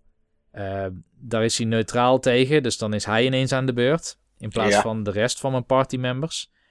En ehm, nou, dan ben ik weer aan de beurt en dan probeer ik iets anders. Een fire aanval. En dan zie ik, hey, weak. En dan krijg ik meteen een extra beurt. En dat betekent dus dat een van mijn partymembers nog een keer mag voordat die eindbaas aan de beurt komt. Maar op het moment dat jij een aantal partymembers bij je hebt, geselecteerd hebt, hebt of gefused hebt, want je kan ook eh partymembers met elkaar fusen in Shin Megami Tensei, dan kan het zijn dat al jouw partymembers die skill hebben. Ah, oké.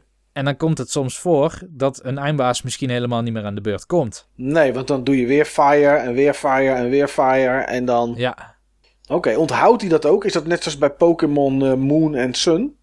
Dat hij onthoudt van de tegenstanders die je hebt waar ze zwak voor zijn? ja moet dat dat... onthoudt hij. Oké, ja. dat hoef je niet zelf te doen. Nee, dat hoef je niet zelf te doen.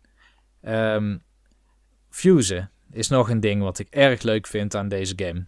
Ik, bij deze game bedoel ik nu heel even Shin Megami Tensei 4 en niet Persona 4. Ja. Ehm fusen wil zeggen dat jij demonen die je hebt gevangen, en demonen zijn eigenlijk je tegenstanders, maar net als een Pokémon kun je die voor jezelf winnen. Dat jij die samenvoegt tot een nieuwe demon, waarin je zelfs kan selecteren welke skills van welke demon ze moeten samenvoegen. Dus je kan eigenlijk uit een menukaart van skills van de ouders, zo zou je het kunnen noemen, maar eigenlijk verdwijnen ze. Het is meer een genetische modificatie. Kun je dus overbrengen in een nieuwe demon. En als jij ehm, ouders had die bij de skills al best wel goed getraind hadden, dan levelt die skill ook op. Dus bijvoorbeeld een fire skill die eerst 50 damage zou doen, die doet daarna dan 80 damage. Oké, dus die wordt geboost ook nog na een fuse. Ja, precies. Die wordt vaak ook nog geboost na een fuse. En ehm, dat systeem vind ik echt super gaaf. Dat vond ik minder leuk in een ander deel. Dat was, eh, daar heb ik het in het begin van deze podcast, eh, niet van deze aflevering, maar van de podcast überhaupt ooit over gehad. Dat Ja, was ik wou Soul net- Hackers. Ik wou net zeggen, ik heb al een keer iets gehoord over deze reeks met ook demonen vangen en tot, eh, ja, tot jouw onderdanen maken, zeg maar. Ja. Daar heb je het al een keer over gehad, ja. Ja, dat was Soul Hackers inderdaad. Ehm, daar was ik minder bezig met dat soort dingen, maar Soul Hackers was ook veel gemakkelijker. Deze game is echt bruut. Echt bruut. Je denkt soms dat je inmiddels wel overpowered bent. En dan Ja. kun je zomaar een encounter tegenkomen waar je in één keer je hele party wordt gewiped. Oké. En dat gebeurt zo vaak in de eerste 10 uur. Dat ik denk dat dit een heleboel beginners of meer casual spelers weg kan jagen. Maar wat wel cool is, in dit spel kom je dan bij, eh bij eh, Keon, bij de Styx. En die kun je betalen om weer naar het Rijk van de Levenden te gaan. Die kun je betalen in Makka, dat is de in-game currency. Ja. Of in playcoins. En playcoins, dat zijn die dingen die je kreeg van je stappenteller als je je 3DS meeneemt. Oh, waar je ook in, eh, hoe heet het ook alweer, met, eh, met Tom Nook, eh, Animal Crossing, Animal kon je ook Crossing. dingetjes kopen met je, met je, met je Nintendo 3DS, eh, 3DS coins. Toen kon je daar van die fortune cookies mee kopen, ja. Ja. Oké, dus die kan je ook gebruiken. Ja. Nou, en je bent dus eigenlijk constant bezig. Je bent niet eens zozeer bezig met jezelf. Want je hebt ook stats met strength en dexterity en agility. Of nee, dat heet hier weer anders, maar goed. Je hebt ook weer stats en als je level up gaat, dan kun je ook weer stat points verdelen. En krijg je ook misschien wel nieuwe vaardigheden. Maar dat is minder belangrijk dan die demonen die je meeneemt. Die demonen die je overigens niet in je team toevoegt door ze genadeloos hard te verslaan of ergens mee te vangen. Maar door met ze in dialoog te gaan. Tijdens de gevechten. Tijdens de gevechten, ja. Dat kan een risico zijn. Want ehm, het kan zijn dat hij überhaupt niet met je wil spreken. De meeste demonen willen wel met je spreken. Dus die geven wel de kans, tenzij je ze een pak slaag hebt gegeven net voor het gesprek. Maar in het gesprek zelf, daar kan het allerlei kanten op gaan. En, Maar- eh, Heb je dan ook echt een gesprek met ze? Of is het gewoon, je drukt op gesprek en dan eh, voltrekt er zich iets en is het klaar? Nee, je hebt echt een gesprek. Je hebt een En hoe dialoog. begin je dat dan? Van, hé, hey, zou je dit nou wel doen, dit vechten?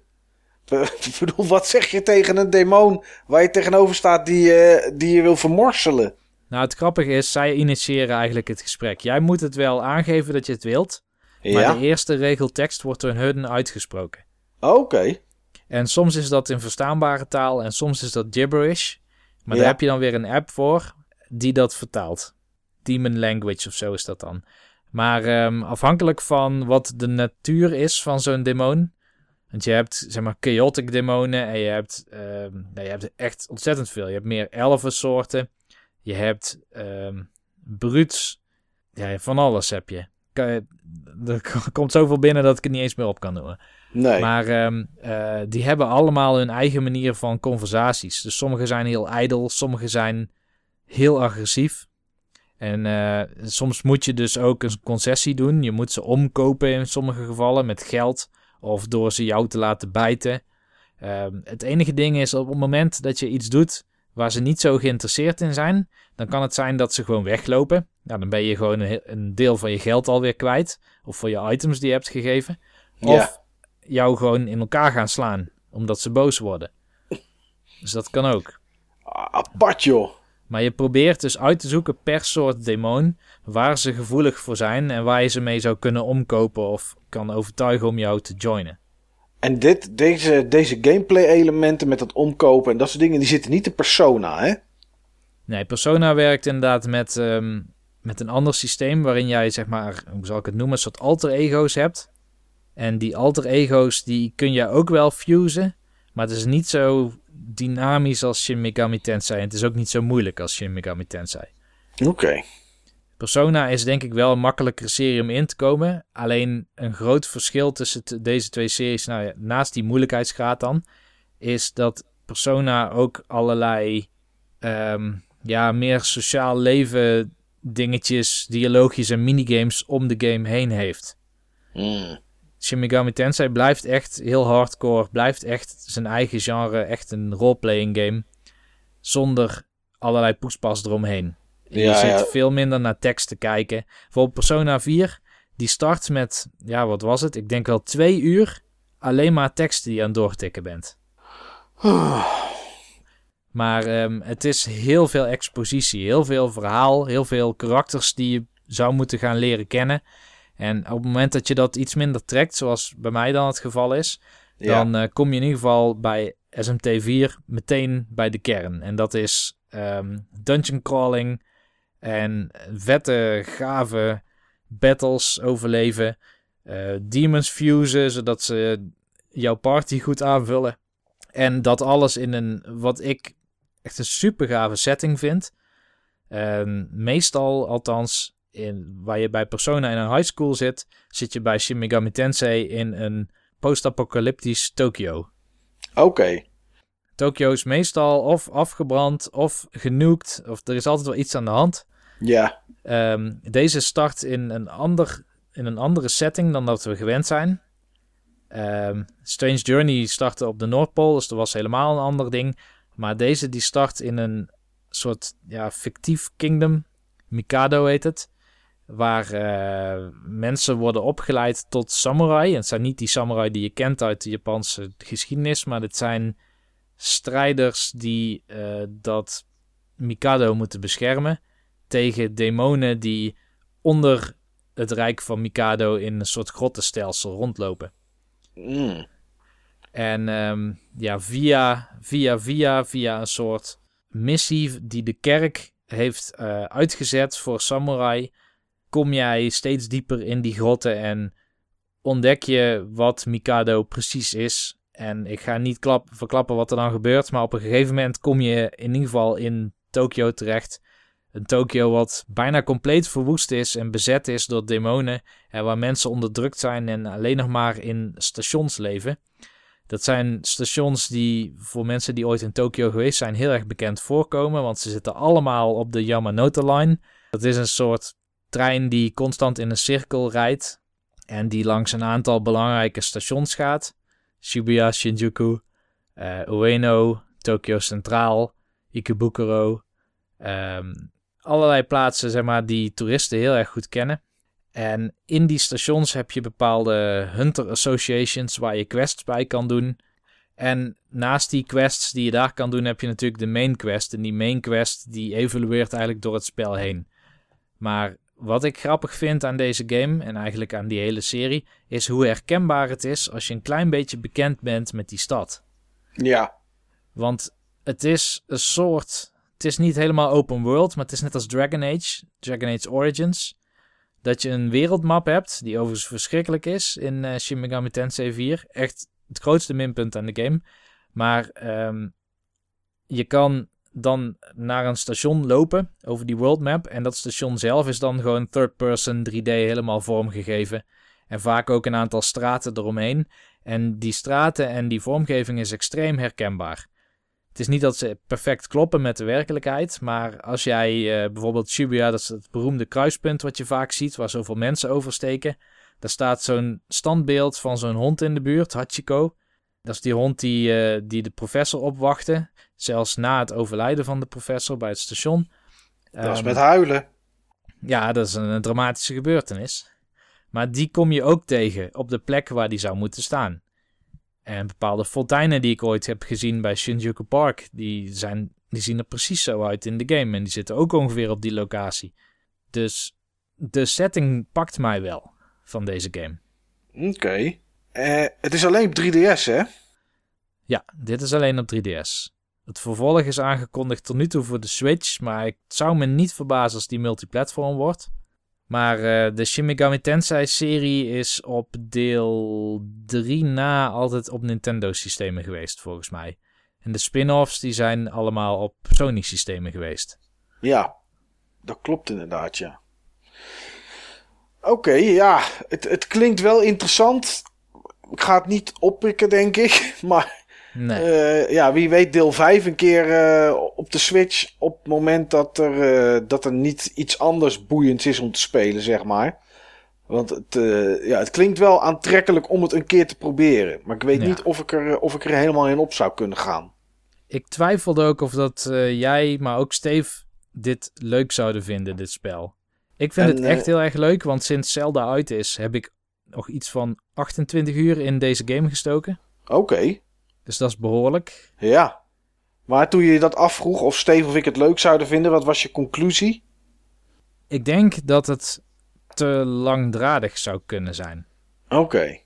Want hmm. um, de games duren flink lang. Ja. Zo'n Persona kan makkelijk 80 uur duren. Oké. Okay, Zo'n Shin Megami Tensei 60 of zo.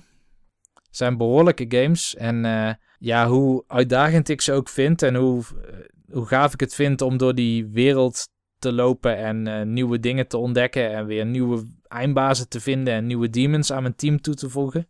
Ik denk niet dat dat voor iedereen weggelegd is. Nee, dat denk ik sowieso niet. Mij hebben beide series nooit getrokken. Nee. Ja, ik heb het nog nooit gespeeld. Ik vind het wel interessant klinken, maar als het elke keer hetzelfde is inderdaad, dan weet ik niet of ik dat lang, uh, lang vol zou houden inderdaad. Maar goed, misschien, uh, ja, misschien kom ik hem ooit eens een keer ergens, uh, ergens goedkoop tegen. Of is er ergens een aanbieding, digitaal of wat ja, dan ook. Deel 4 is wel in de aanbieding, maar die is ook alleen digitaal uitgekomen in Europa. Oké. Okay. Nou, wie weet, wie weet moet ik het eens een keer proberen. Ja. Ik ben er niet over uitgesproken. Wel voor deze aflevering, maar niet voor de podcast. Oké. Okay. Nou, maar dat was benieuwd. mijn laatste game. Oké. Okay. Uh, ik heb drie games waar ik het over wil hebben. Maar eentje die schuif ik door naar het hoofdonderwerp, want die past daar prima bij. Uh, dus ga ik het over twee andere titels hebben. En dat zijn alle twee uh, uh, vrij nieuwe titels. Eén daarvan zo nieuw dat die vandaag pas is uitgekomen. En dat is Snake Pass. Oh, dat hoopte ik al. Ja. Daar ben ik echt benieuwd naar. Ja, Snake Pass is van Sumo Digital. Um, het, het, komt een beetje in een misschien wat tijd uit waarbij het uh, een beetje verward zou kunnen worden met die titel van die ex-rare uh, programmeurs. Maar dat is Jokalele. En al zou het me niks verbazen als er bij, bij, bij Snake Pass ook wat mensen zitten die, die bij Rare ooit gewerkt hebben. Um, maar Snake Pass is een, ja, denk toch dat ik het een platformer moet noemen. Een beetje puzzelplatformer. Waarbij de hoofdpersoon, nou ja, zoals de titel het waarschijnlijk al doet vermoeden, een slang is. En doordat, de, doordat jij de slang bestuurt, zijn er in één keer heel ander soort mogelijkheden en manieren van besturen zijn er mogelijk. En daar ook eigenlijk dus vrij unieke puzzels mee. Ehm, het doel van het spel is eigenlijk in elk level hetzelfde. Je weet niet, er wordt niet uitgelegd aan het begin waarom je ergens bent. Ehm, maar je bent altijd in een level. En in dat level is een portaal waarmee je naar huis kan komen. En uh, dat portaal dat wordt geactiveerd door drie stenen. Een groene, een rode, nee, een groene, een paarse en een gele. En in elk level zijn die, zeg maar, weggeslagen van de, van de, van de pilaren waar ze op horen te liggen. En het is aan jou om ze terug te vinden. En dan de portal te activeren en zo door te gaan naar het volgende level. Dat is eigenlijk het doel. Als je dat doel voor ogen houdt en je wil dat doel als enige hebben tijdens het spelen. Een beetje zoals je ook Super Mario Run zou kunnen spelen. Dan eh, ga je daar uh, vrij hard doorheen. Ik heb het vandaag 102 minuten gespeeld. Dus bijna 2 uur. En ik zit op 28 of 29 procent. Dat wil zeggen van de, van de levels waarschijnlijk. Uh, ik zit in wereld 6 geloof ik.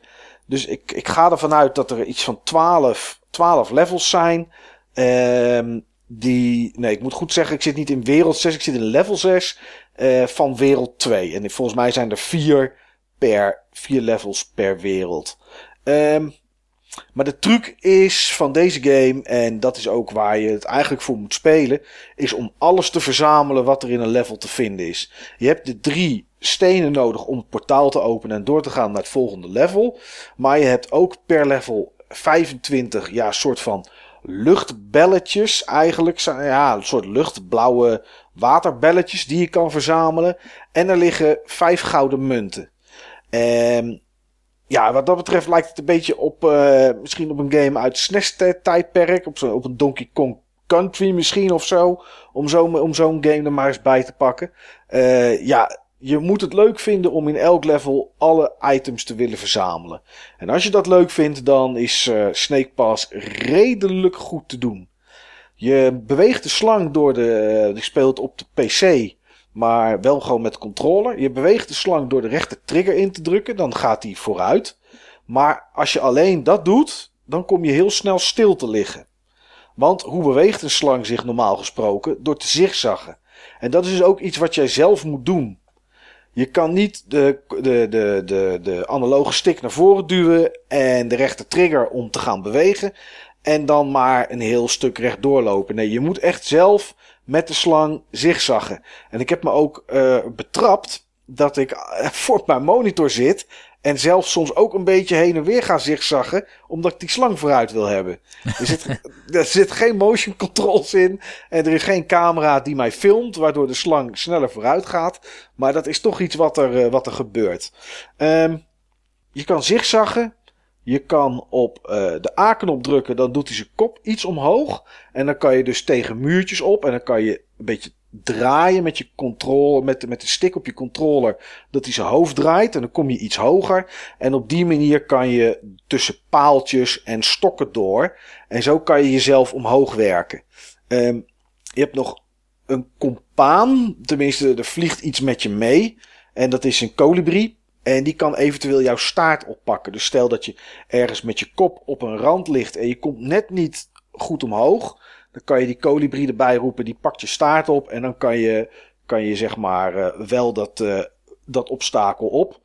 Um, en de enige andere mogelijkheid die je eigenlijk nog hebt is een soort van uh, gripknop waarmee je als slang jezelf zeg maar aanspant om iets meer grip te houden op, um, op de stellage die je, waar je aan naar boven klimmen bent. Ja, en dat is eigenlijk hoe de game gespeeld wordt. Uh, ja, je bestuurt dus de slang. En uh, ja, je moet die gems pakken. En dan kan je door naar het volgende level. En de, de, ja, de uitdaging die zit hem echt in het beklimmen van al die objecten. En ik moet wel zeggen dat dat redelijk werkt. Maar dat er ook wel een hoop frustratie bij komt kijken. Uh, het is niet zo heel makkelijk om je als slang te bewegen. En dat is um, in, in, in combinatie met de camera is dat soms een beetje lastig ik vind het wel een hele leuke game, moet ik zeggen. Ehm, ondanks de frustratie die er, die er af en toe is. Omdat het wel totaal iets anders is. We, kennen met poppetjes rennen en springen en klauteren. Dat kennen we inmiddels allemaal wel. Maar dit is, dit is wel echt een hele nieuwe manier van, van besturen. En ehm, ja, ik, eh, ik ga het met plezier nog wel verder spelen. Maar er zijn wel momenten geweest dat ik ergens naar boven probeerde te klimmen. eh, en dat ik elke keer bijna bovenaan weer naar beneden kukelde. En dat ik na vier, vijf keer dacht van oké, ik leg de controle even twee minuten weg. En dan probeer ik het wel even opnieuw. Want anders dan eh, heb je kans dat ik straks de controle door de kamer gooi. Eh, ja, of er zullen vast mensen zijn die beter zijn in het besturen van de slang dan ik. Maar eh, het is, dat is echt oefenen, wennen en, eh, ja, en, en, en doorbikkelen, zeg maar. Ja, Eh, mij het is- lijkt het een hele leuke game. is het ook. Het is, het is leuk dat je gewoon, weet je, e- één leveltje. het leveltje wat ik als laatste speelde van level 6, denk ik dat het was. Dat kostte me misschien een half uurtje. Ik verwacht dat naarmate ik verder kom, nog wel, eh, dat de levels nog wel langer gaan duren. Maar in het begin, ja, dan kan je wel met een minuut of tien door een leveltje heen zijn. Waarbij je in ieder geval eh, die 25 luchtbelletjes opgepakt hebt. En waarschijnlijk een muntje of drie, vier. Dat is wel, eh, dat is wel te doen.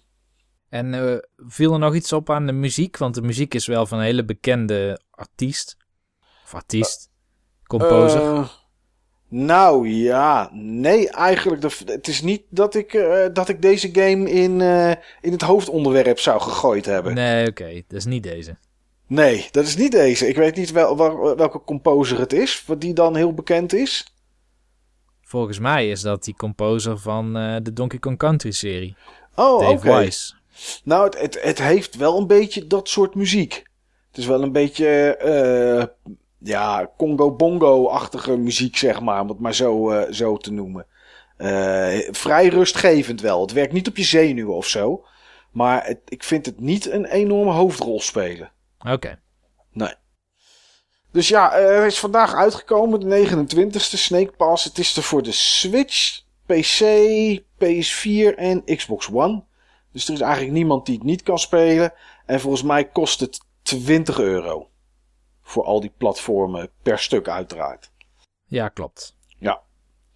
Ehm, ja, de tweede game waar ik het over wil hebben. En daar komt hij. Is Mass Effect Andromeda. Oh, daar ben ik wel heel benieuwd naar. Ja. Ehm, ik weet niet zo goed hoe ik dit moet aanvliegen. Nou, laat ik gewoon bij het begin beginnen. Mass Effect Andromeda. De vierde in de reeks, maar niet opvolgend. Ah, heel klein beetje misschien. Ehm, en iedereen weet dat ik eh, door deel 1 nooit ben heen gekomen. En daarom ook 2 en 3 nooit heb gespeeld. En ik had goede hoop van tevoren. Eh, voor nog dat de reviews uitkwamen, een week of twee geleden. Ehm, ik had goede hoop. Ik had video's gezien. Ik dacht van nou, ik denk dat dit mij wel gaat bevallen. Ik weet niet hoeveel uur ik erin heb zitten. Ik gok op dit moment een uur of acht, negen. Misschien, misschien nog wel iets meer. Maar op dit moment ben ik er eigenlijk wel helemaal klaar mee. Ehm, wat is Mass Effect Andromeda? Het is RPG, denk ik dat we het wel mogen noemen. Ehm, waarbij eh, er geen echte link is naar de, eerste, naar de eerdere delen van Mass Effect. En eh, jij speelt een Pathfinder. En ehm, je gaat naar het Andromeda eh, stelsel, zeg maar. Je gaat weg uit de Milky Way naar het stelsel van Andromeda. Omdat je daar op zoek gaat naar een nieuwe planeet om, om, om, ja, om, om een kolonie te stichten, om daar te gaan wonen. En ehm, wat er beloofd is, is dat er daar een aantal golden planets zijn. Waar je, eh, die zo perfect zijn dat je er eigenlijk ja, eh, een tentje neer kan, kan zetten en dat je er kan gaan wonen. Zo eh, geweldig zouden die planeten moeten zijn. Nou, het zou een vrij saaie game zijn als dat klopte. Dus dat klopt uiteraard niet. Daar is, eh, daar is van alles aan de hand. En ehm, je komt op een, eh, op een soort docking station eh, ruimteschip kom je. ehm, nadat je de eerste planeet bezocht hebt. En blijkt dat het toch allemaal net even iets anders in elkaar zit. En daar blijkt dat alle andere arcs, dat is waarmee je daar naartoe bent gekomen, er zouden er nog een aantal moeten zijn, dat die daar nooit zijn aangekomen. En dat men eigenlijk op, die, op, op, het, op die Nexus, op die, op die hub zeg maar, verwachten dat er helemaal nooit meer iemand zou komen. Nou, daardoor zijn er ook allerlei problemen op die, op, op die, op die Nexus. Er is uh, uh, ja, muiterij en nou, er is van alles is daar, is daar gebeurd.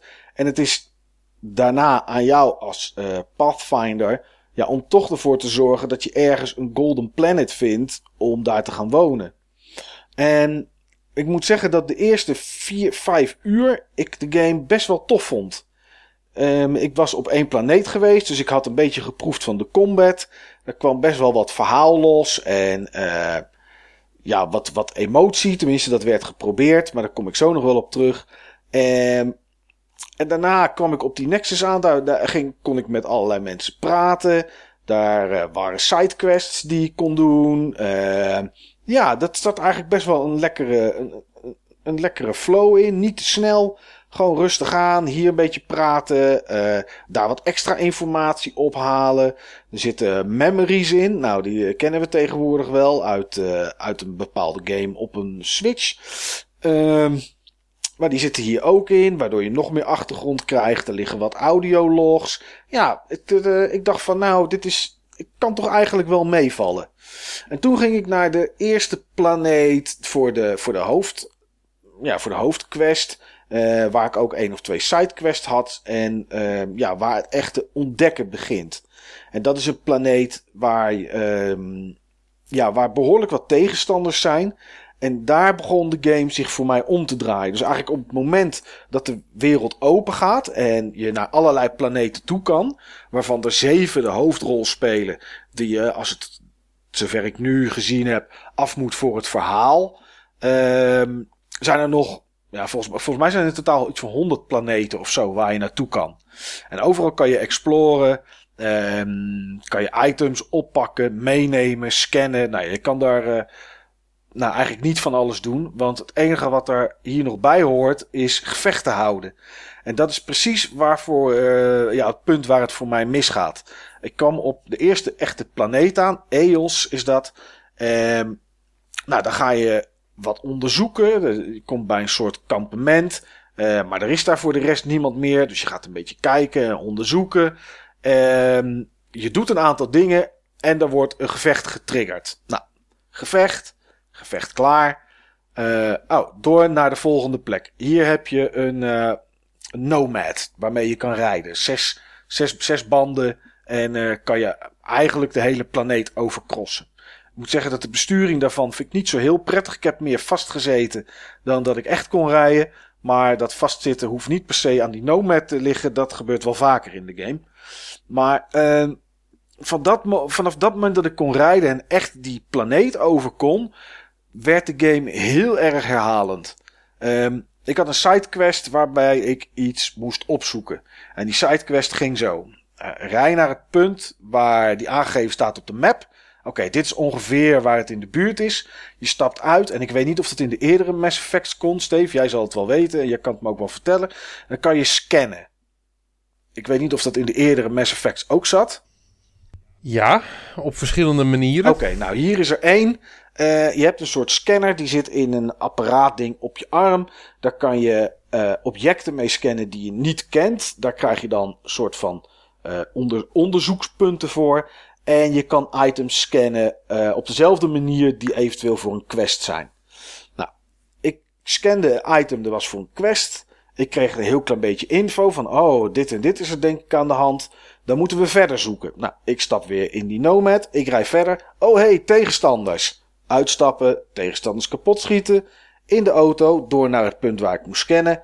Uitstappen, scannen. Oh, je moet naar het volgende punt. In de auto, hé, hey, daar zijn tegenstanders. Uitstappen, knallen. Totdat ik aan het einde was van die sidequest. En dat ging, uh, uh, nou, dat ging zeg maar in vier of vijf van deze sequences ging dat door. Toen dacht ik, oké, nou ja, is een sidequest, prima. Op naar de main target. Hey, daar zijn tegenstanders. Oké, uitstappen, schieten, in de auto, rijden. Hey, daar zijn tegenstanders, uitstappen, schieten, in de auto. Ik ben bij mijn main doel. Uh, ja, ja, hier moet iets gebeuren. Alien technologie. Oh, ik denk dat we daarboven iets moeten scannen. Oké, ik naar boven, scannen. Oh, daar komen de tegenstanders. Naar beneden, schieten. Ja, dat was punt 1. Op naar 2. En dit gaat de hele tijd zo door. En daar werd ik na ongeveer een uur of vier, vijf, was ik daar wel een beetje klaar mee. Dat snap ik wel. Dit klinkt nou niet echt heel erg leuk. Nee. Nee, dat is het ook niet. Dus ik, ik dacht van, oké, misschien ligt het aan mij. Dus ik wendde mij tot een collega die eh, inmiddels een uur of 43 tot 45 erin had zitten al. Ik zei, joh, ik zeg, verandert het nog? Je hebt eh, de Cat, dat zijn tegenstanders. En je hebt de Remnant, dat zijn tegenstanders. Ik zeg, want ik merk namelijk eh, dit. Eh, ja. Ja, nou, zegt hij. Er zijn ook planeten waar je niet uit je auto kan. Ik zeg, oh mooi. Ik zeg, dat maakt het helemaal, eh, helemaal, helemaal afwisselend. Ja, ja, en daar komen nog wat twee andere rassen bij. Ik zeg, dus het zijn eigenlijk andere skins. Ja, ja, in principe wel, ja. Want het is knokken alleen dan tegen anderen. Ik zeg, dus eigenlijk is het echt gewoon dit. Ja. Ja, maar ik vind dat wel leuk. Ik zeg, ja, dat is prima dat jij dat leuk vindt. Ik zeg, maar ik vind het niks. Ik vond het begin leuk. Met dat praten en eh, er zat een keer een, een, gevecht tussen. En wat info en wat plekken onderzoeken. Maar ook de plekken die je onderzoekt is vaak een terminal uitlezen, iets scannen. En daar komen de tegenstanders. En ja, dat is voor mij eh, Mass Effect Andromeda. Nou, dan zou je zeggen van het verhaal maakt een hoop goed. Nou ben ik daar natuurlijk niet zo heel ver in. Dat eh, op dit moment. Ik moet me daar nog doorheen gaan worstelen. eh, in verband met de review die ik moet tikken. Maar ja, het is, iedereen heeft het gelezen en gezien op het internet. De gezichtsanimaties. Ik had het er vandaag ook even over op het Buttonbashers forum. Eh, daar was iemand die zei: Ik vind het zwaar overdreven hoe er gezeurd wordt op die gezichtsanimaties. Maar je moet je voorstellen dat, ehm, dat je daar staat. Dat er iemand belangrijks is overleden. Dat terwijl jij dat vertelt aan, eh, aan een NPC. Daar sowieso een, een, een partymember naast staat. Die continu staat te glimlachen. Dus jij vertelt heel zwaarmoedig dat er iemand is overleden. Dan kijkt diegene waar je dat tegen hebt. Alsof die eh, op Thunderdome is geweest en zes pillen in de mik heeft gestopt. Met grote pupillen en heel verbaasd. En die zegt dan heel stoïcijns: Oh, is die dood? En dat, nou, dat, ik, kan, ik kan niet op geen enkele manier. Terwijl er dan, als iemand dat zegt van: Oh, is die dood? Eh, en daarnaast staat dan iemand staat continu te glimlachen. Ja, ik, dan kan ik het verhaal niet serieus nemen. Dan, dan, ik zeg niet Nee, dat snap ik wel. ik zeg niet dat ik er helemaal in zat, maar dit haalt je echt wel uit, eh, ja, uit e- enige, enige flow die je hebt qua verhaal. En daarbij komt het ook nog eens dat eh, ik vind dat de, de, de, niet alleen de lip sync niet altijd even goed is, maar ook gewoon de voice acting vind ik niet best. Het is net alsof mensen het gewoon echt uit een boekje hebben zitten oplezen zonder er enig gevoel in te leggen.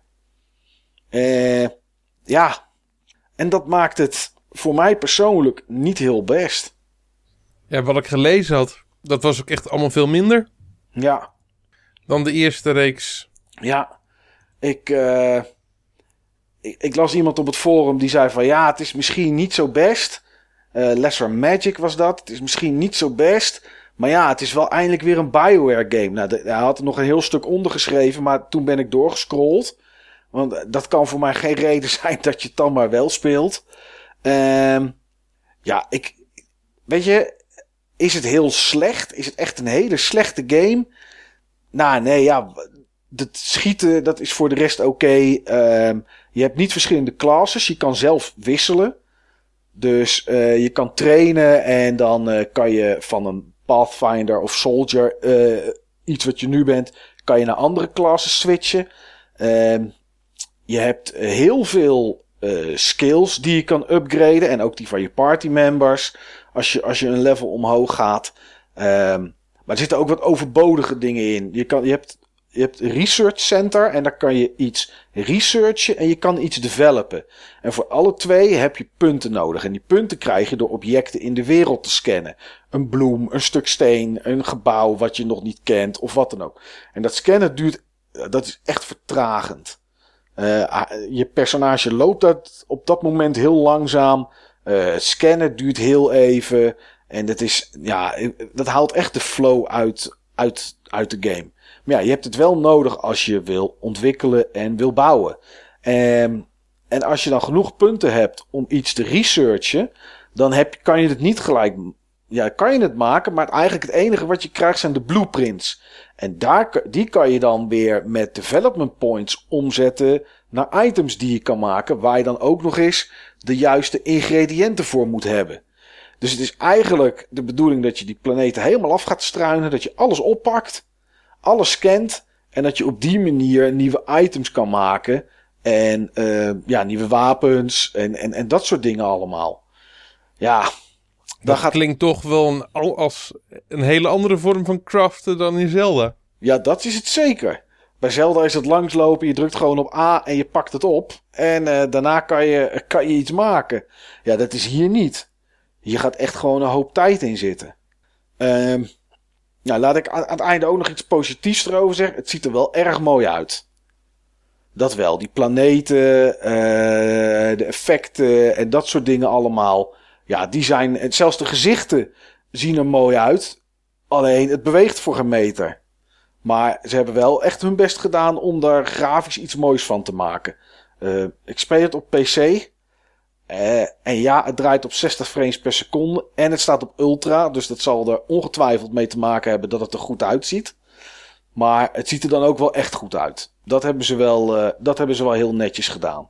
Ja, en ook aan, aan, aan presentatie ontbreekt het niet. Weet je, als je met de tram, er zit een tram in, als je daarmee gaat, dan zie je een kleine animatie tussendoor. Uh, als je schip landt, zie je daar een mooie animatie van. Uh, het enige is, je ziet het wel elke keer. Het is ook niet door te, door te skippen. Dus uh, als je van de ene planeet naar de andere planeet vliegt, dan krijg je weer een sterrenstelsel te zien. En uh, ja, weet je, dat, dat is dan wel zo. Maar ja, goed, dat is keuze natuurlijk. of het zit er wel in of het zit er niet in. En het is en, BioWare. En het is BioWare. Ja. Ja. Dus ja, ik, uh, ik, ik moet het nog spelen. Ik kom er niet onderuit. Al uh, heb ik, moet ik heel eerlijk zeggen, voor de review een kameraad van mij die er inmiddels uh, 60 uur in heeft zitten, gevraagd om een stuk met mij mee te tikken. Uh, maar dit is, niet, dit is niet mijn game. Een, een, een volgend deel ga ik ook niet spelen. Ik heb het geprobeerd, ik heb de eerlijke kans gegeven. Ik vond het in het begin ook best oké. Ja, totdat die wereld open ging en ik, en ik in die herhalende gameplay terecht kwam. Ja, toen, uh, toen was ik er eigenlijk wel een beetje klaar mee. Ja, zonde. Wat ik ervan gelezen heb, is ook de minste Bioware game in jaren. Ja, ja ik, ik snap het ook niet. Ze hebben er best lang aan gewerkt. Ja. En dan... Ja, uiteindelijk uh, misschien toch gewoon in een uh, time squeeze gekomen. En er zijn ook best wel wat bepalende mensen weggegaan bij Bioware, ook in de laatste paar jaar. Ja. Maar dat ik... die uh, exploratie die jij beschreef, ja. Dat lijkt heel erg op de exploratie uit de eerste Mass Effect. Oké. Okay. Dat staat de boek als een van de minste delen van Mass Effect. En dat hebben ze in de andere twee delen ook totaal anders gedaan. Ja. Oké, okay, want had je in die andere delen ook wel dat rondrijden, zeg maar? Nee, planeten scannen. Oké, okay, je hoeft er niet met een kartje rond te rijden. Nee, dat hebben ze er juist uitgehaald. Ja, nou dat is hier terug. En eh... Uh... Ja, wat ik zei over vastzitten, dat had ik, dat had ik gisteren. Ik had een soort van. Nou ja, ik zal niet zeggen dat het echt een boss battle was. Maar er kwam, uh, kwam een wat grotere en heftigere tegenstander. kwam er met, uh, met de standaard uh, poppetjes mee die ik moest verslaan. En ik heb gewoon twee keer heb ik gewoon onder een gebouw vastgezeten. toen ik een beetje aan het wegrennen en aan het dodgen was. En daar kwam ik ook gewoon niet onderuit. En het, ik kon niet weglopen, ik kon, ik kon niet bukken. Sowieso kan je zelf geen cover nemen. Als je ergens achter wil schuilen, dan moet je je gun trekken en dan tegen een muurtje of een kist of wat dan ook aanlopen. En dan gaat hij in cover. Maar je kan niet op een knop drukken om dat te doen. Uh, en het wil dus ook wel eens zo zijn dat ik het gevoel heb dat hij eigenlijk helemaal niet in cover zit. Maar ja, dat, ik kan er niks anders aan doen dan maar afwachten. En ik heb gehad dat tegenstanders van plekken kwamen die eigenlijk niet konden. Ik stond in een gebouw en ik had iets geactiveerd waardoor er buiten tegenstanders kwamen. Je hoort ook een ruimteschip aankomen die daar dan mee landen. Eh, ik was een paar keer naar buiten gegaan en dan kreeg ik te veel klap. Ik denk, nou, dan blijf ik binnen. En dan schiet ik hier vandaan, want hier heb ik ook een ammo-kist staan en kan ik cover nemen en dat soort dingen. En in één keer stonden er twee tegenstanders midden in het gebouw, wat geen andere ingang heeft. Ik vond het een beetje vreemd. Ehm er zijn wel meer vreemde dingen op dat gebied. Ik heb al twee of drie tegenstanders kapotgeschoten door een rots heen. Gewoon alsof die rots er niet stond, maar hij stond er echt. En sowieso als je door vegetatie heen loopt, dan gaat het, eh, vooral planten dan zeg maar, die gaan niet opzij of zo. Of het is niet dat die dan, eh, dat je ze wegduwt of dat je ze omlo omverloopt of wat dan ook. Ehm, je staat gewoon echt midden in een blad. En dan zie je een blad wat als een soort eh, rokje om je middel heen zit. En daaronder zijn gewoon je benen. En dan sta je gewoon midden in een blad. Eh, mensen die, of poppetjes die, die half door eh, rotsbergen heen staan. Ehm, allemaal van dat soort dingen ben ik tegengekomen. In, en dat echt in een uurtje of 10, 11. Ja, Misschien dat acht. van die vegetatie, dat is eigenlijk vrij normaal, toch? Er zijn maar weinig games waar je niet door het blad heen, of waar het blad ook mee beweegt. Ik bedoel, bij Zelda is dat zo. Het is bij één planttype in Horizon zo. Alleen die rode, eh, dat rode gras. Alle andere dingen loop je ook gewoon dwars doorheen. Ja, maar als je, als je dit ziet, hè, dit ziet er anders uit dan al die andere games. Je kan het op de podcast niet laten zien. Eh, ik, kan, ik kan jou een foto sturen, maar daar, daar hebben we op de podcast niet zo heel veel aan. Maar het, het ziet er heel vreemd uit. Je staat gewoon echt, ja, soort midden in een plant, in een, in een stamstil iets ding. ik Oh, weet niet. Ja, het voelt niet, het voelt niet goed aan. Op een of andere manier. En dat is, eh, dat, ja, dat is gewoon vreemd. Ja. Dus ik, eh, ja, als je van eh, herhalende gameplay houdt, waarbij je een beetje moet rijden, schieten en eh, achtergrond krijgt van de wereld, want dat is wel zo, weet je, er zitten genoeg audiologs in en dingetjes die op plekken gebeurd zijn. Ehm, ja, dat zit er echt allemaal wel in, dat is het punt niet. Maar ja, het is ja, voor mij persoonlijk is het gewoon niet best. Ehm, ik heb dus nog iets gespeeld waar ik het echt heel graag over wil hebben. Maar dat is iets, ja, dat is iets voor het hoofdonderwerp. Omdat dat muziek in games is. Ehm, maar het is ook een nieuwe game. Dus ja, dat komt pas ergens richting het einde. Maar des te eerder we aan het hoofdonderwerp beginnen, des te eerder die game aan bod komt.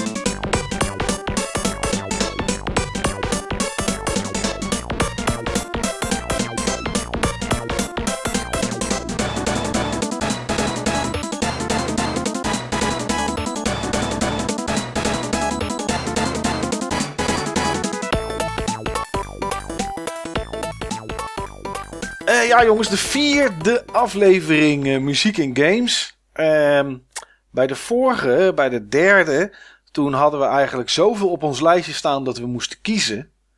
Eh, waarschijnlijk hebben we alle drie in de, de aanloop naar deze aflevering gezeten van wat zal ik. Ja, jeetje, met welke games ga ik op de proppen komen? Omdat die lijstjes al lang er niet meer zijn. Eh, is dat herkenbaar, Steve? Absoluut. Ja, hè? Ik had zeg maar, toen we voor het eerst over deze uitzending hadden, Ja. had ik vrij kort daarna twee games in mijn hoofd die ik hiervoor wou nemen. Ja. Allebei vergeten. Ik had ze niet opgeschreven. Oh, oké. Nou, dan hebben we dus voer voor in muziek en games deel 5. Dat sowieso. Ehm, ja, als we kijken naar eh, iets op retro gebied, wat heb je daar dan wel voor uitgekozen, Steve? F-Zero. Oh. Oh, dat is wel een goede keus volgens mij. Ja, dat is zeker een goede keus. Dat is een, eh, een game die ik vrij recent nog genoemd heb. Ja, In eh, onze Lunch Games Special. precies. Eh, het was natuurlijk een SNES launch game. Maar behalve een launch game was het een game met een hele goede soundtrack. Wat, Waarbij, waarbij de muziek ook echt lekker paste bij de thema's van de banen. En het startscherm had natuurlijk super gave muziek. Oké, ik kan me er helemaal niets meer van heugen. Wat, voor- wat voor soort muziek was het die in die games zat? Was het eigenlijk allemaal opzwepend, omdat die game zo snel ging? Niet al, ja, het was wel allemaal redelijk up-tempo. Maar sommige dingen moesten eerst ook nog eventjes eh, hun tempo vinden. Oké, En ehm, het heeft allemaal wel een hele duidelijke MIDI-vibe. Eh SNES had natuurlijk een hele sterke MIDI-sound. Maar het zijn wel gewoon ehm, ja, nummers die echt heel anders klinken. Ehm, om, eh, om een voorbeeld eh, daarbij te gebruiken. Mute City, wat ik wel een van de betere tracks en, eh, en soundtracks vond. Klinkt he- heel anders dan Deathwind. Deathwind vond ik echt gewoon super cool. Dat was gewoon zo dreigend. Super cool. En op een gegeven moment ging dat eh, dan. er kwamen, kwamen daar steeds meer lagen bij. En eh, dat was bijna hypnotiserend. Oh, dat klinkt... ja, dat soort muziek ken ik wel inderdaad. Ja, ik zal hem heel eventjes laten luisteren. Ja,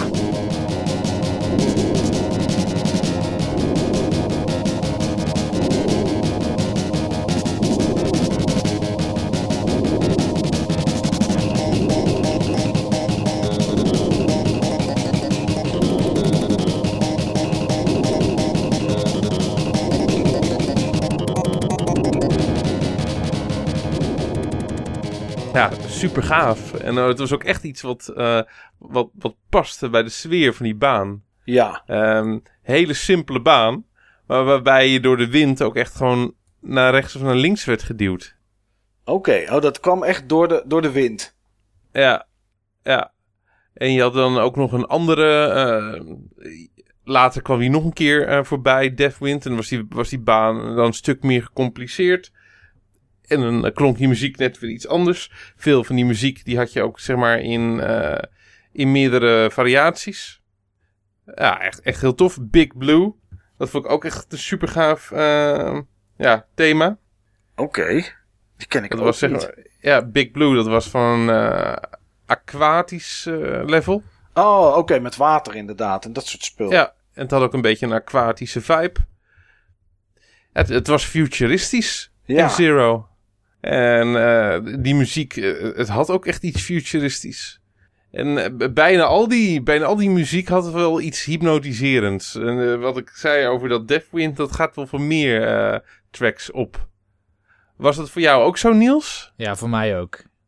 Dit heeft echt fantastische muziek. En wat wel leuk is, is dat delen die hierna komen nog steeds terugpakken op die muziek. Op Ja. die thema's.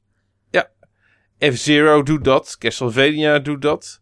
Eh, het is gewoon weer een feest de herkenning. Van als je dan gewoon zeg maar, zo'n track voorbij hoort eh, komen. Ja, eh, de Mario Kart 8, de DLC, of wat jij dan in de deluxe versie gaat meemaken, die doet dat ook. Oké, en dan zijn het zeg maar eh, bij F-Zero waren het dan anders, gearra- ge- anders gearrange- ah, gearrangeerd. Dat is het juiste woord, ja. Anders gearrangeerd of was er dan een stukje uitgehaald? Of wat, wat deden de delen daarop met die oude muziek? Ja, vooral anders gearrangeerd. Oké, En eh, ook echte instrumenten in plaats van MIDI natuurlijk. Hè? ja. ja, dat voegt wel heel veel toe. Maar ja, dit was de eerste en eh, zo te horen echt een geweldige soundtrack. Dus dan, is dat, dan doet hij sowieso al natuurlijk iets anders met je, eh, Steve. Zeker. Eh, is, het, is het muziek die, eh, die je later eh, nog eens, als je dat hoorde, Steve, dan van die andere delen, of misschien zo los terugbracht naar die game? Was het muziek die ook echt bleef hangen? Ja, zeker. Ja. Deuntjes meeneurien als je de game gestopt had, dat soort, eh, dat soort werk. Ja, en ook dingen die opeens in je hoofd komen. En dat je denkt van, waar komt dit ook weer vandaan? En dat je dan de hele tijd daarna er, erachter komt, oh shit ja, dat was F-Zero. Ja. Nou, dan, is, dan is het goede muziek, kan niet anders zeggen. En muziek die gewoon echt heel goed eh, ja, aansluit bij een racegame. Ja. de snelheid en dan eh, dit soort muziek, die, die combinatie is gewoon goed. Beetje, Ja. eh, Zoveel gave nummers. Mute City, Port Town, Deathwind, Big Blue. Het titelscherm. Supercool.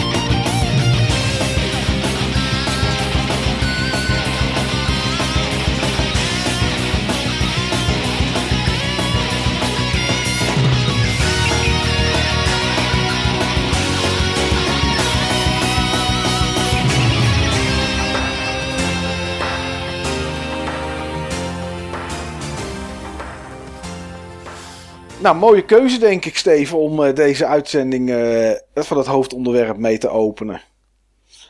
Ehm, Niels, Ja, jij hebt geen F-Zero, denk ik. nee, ik heb geen F-Zero, maar ik zit wel in de buurt. Oké, ehm, ik moest heel erg lang nadenken bij deze aflevering. En dat komt, ik vind het moeilijker dan welke andere aflevering dan ook. moeilijker dan welke andere muziek, games en muziekaflevering dan ook, of gewoon dit onderwerp aan zich? Dit onderwerp aan zich. En dat komt omdat eigenlijk elke aflevering voor mij een muziek en games aflevering is. Want ik moet altijd op zoek naar coole muziek om in die tussenstukjes te stoppen. Ja, Eh, wat wel is, is dat ik nu beter weet welke muziek ik zelf heel leuk vind. dat door is, zo vaak muziek te horen. ja, dat is wel een voordeel inderdaad, ja.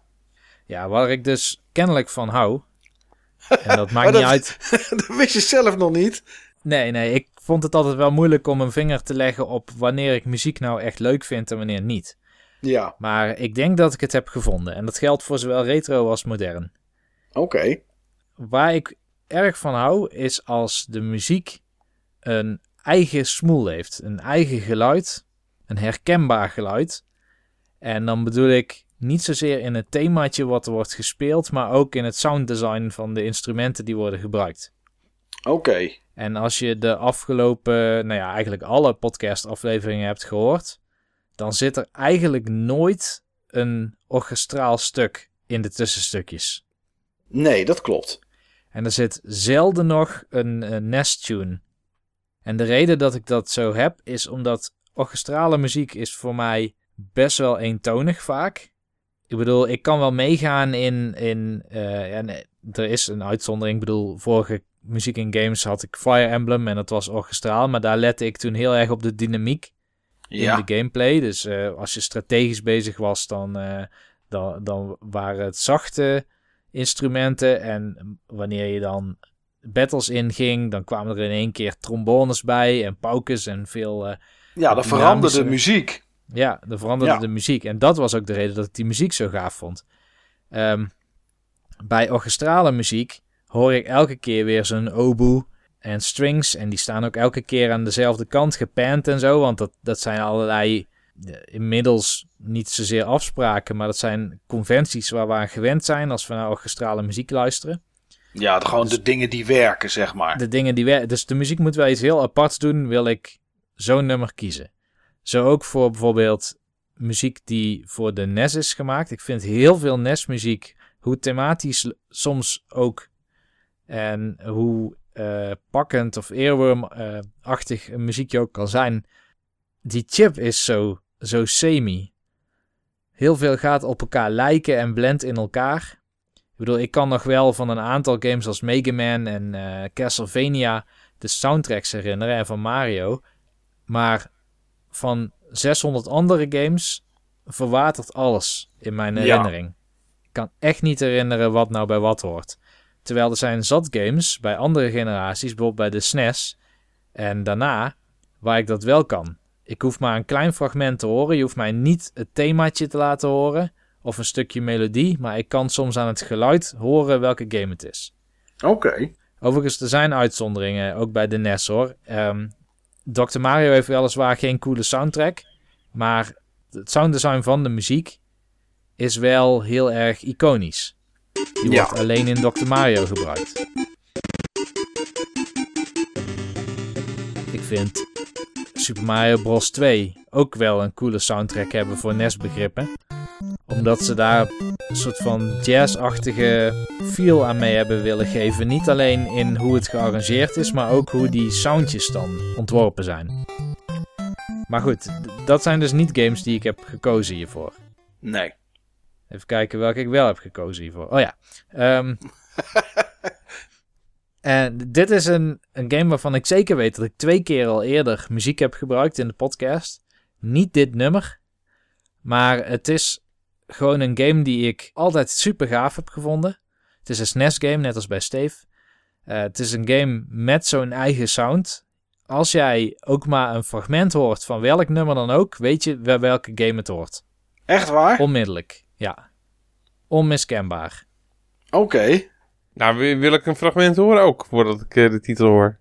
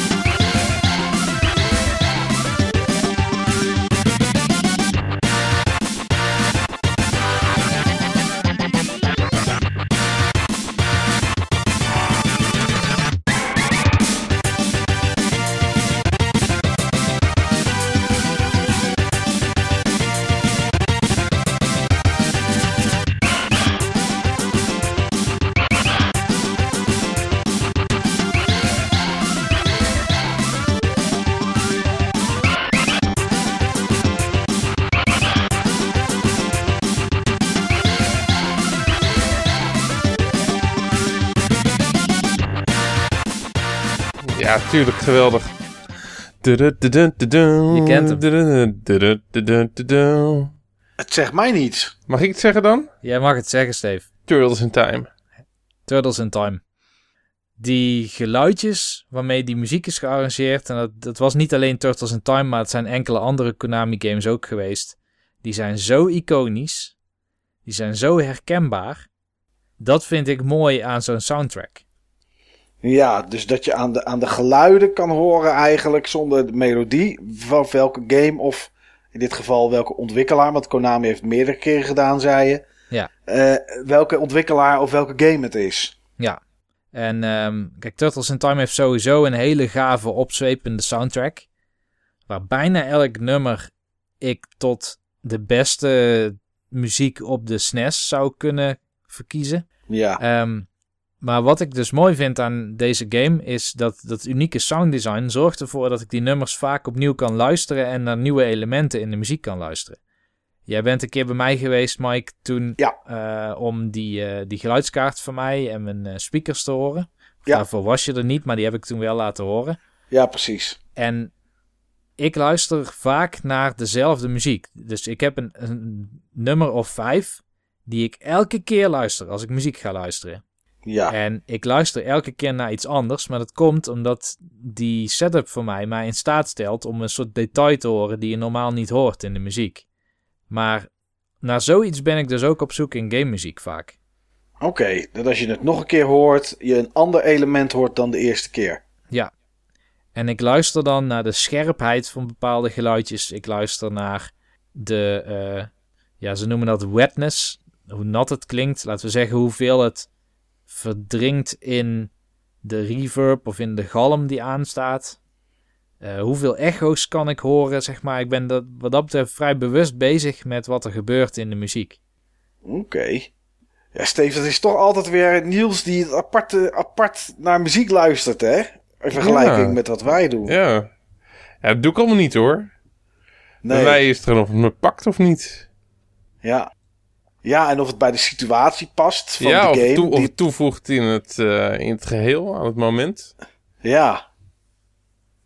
Ja, apart Niels. Maar dat geldt ook wel bij mij natuurlijk.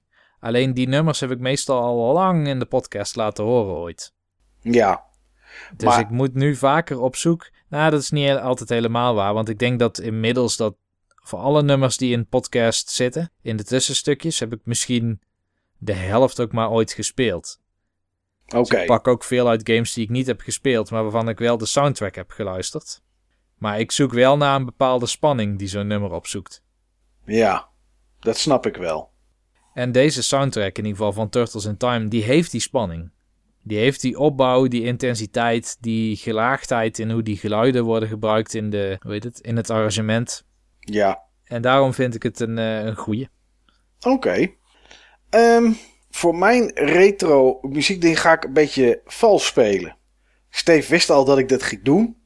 En die heeft het eh, toegestaan. Maar ik wil eigenlijk niet een, eh, een game noemen ehm, waar ik muziek uit haal. Maar ik wil eigenlijk eh, drie liedjes heb ik van een platform. En de reden dat ik dat doe is, die zal ik zo uitleggen. Platform is de Commodore 64.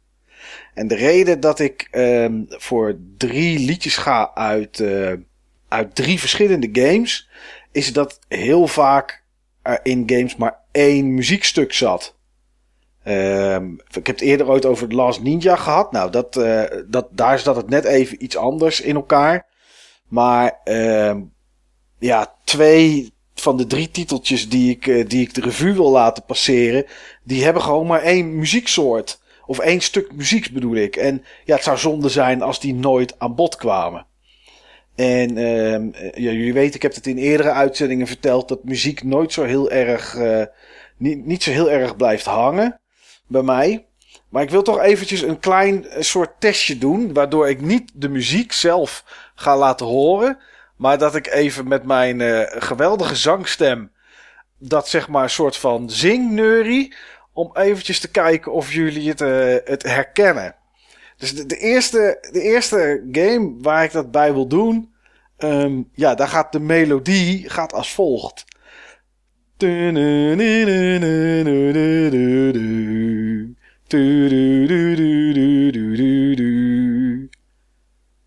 Zegt jullie dat iets, jongens? Nou, Een Commodore 64 game. Nou, hij is niet alleen voor de Commodore 64. Hij is op meerdere platformen uitgekomen. Hij is ook in de arcadehal geweest. En daar maakten we voor het eerst kennis met deze game. Kun je, nog één, kun je nog één keer doen? Double Dragon. Nee.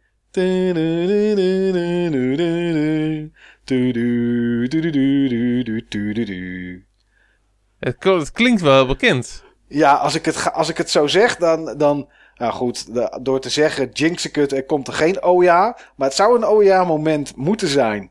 nee, mij zegt het inderdaad niks. Dat thema klinkt ergens wel bekend, maar ik heb net uitgelegd dat het timbre van en de textuur van de geluiden in de muziek, dat, dat die het voor mij heel herkenbaar en, Ja, en memorabel maken. En ik heb nog geen Commodore 64 nummer gehoord wat zo klinkt als zo'n zo'n man uit Enschede. Oké, nou, eh, het liedje heet The Magical Sound Shower. En het is een van, de, een van de vijf liedjes of vier liedjes die je op je radio kan kiezen als je Outrun gaat spelen. Want daar komt het uit. Oké, ja, ja, ja, ja, ja. Het is, eh, het is, het is, ja, Magical Sound Shower ehm, van, ja, dus van, van Outrun.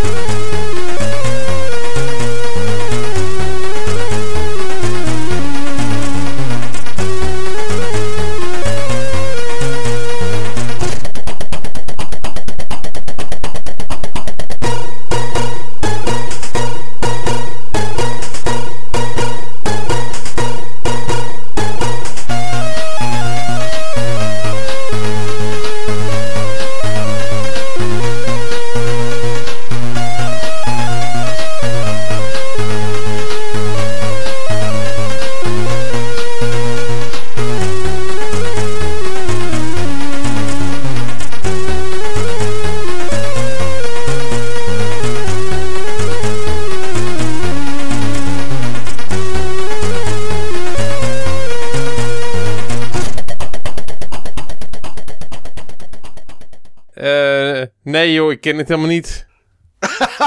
Ga weg, Steve. Ik ken het helemaal niet joh. Nee, ken je dit echt niet? Nou, niet in ieder geval met eh, die Commodore 64 eh, soundchip. Nee, ja, dat zou kunnen. Ik zou het moeten kennen, want ik heb Outrun vorig jaar nog gespeeld. Maar ik ken het eigenlijk niet, nee. Nee, Oké.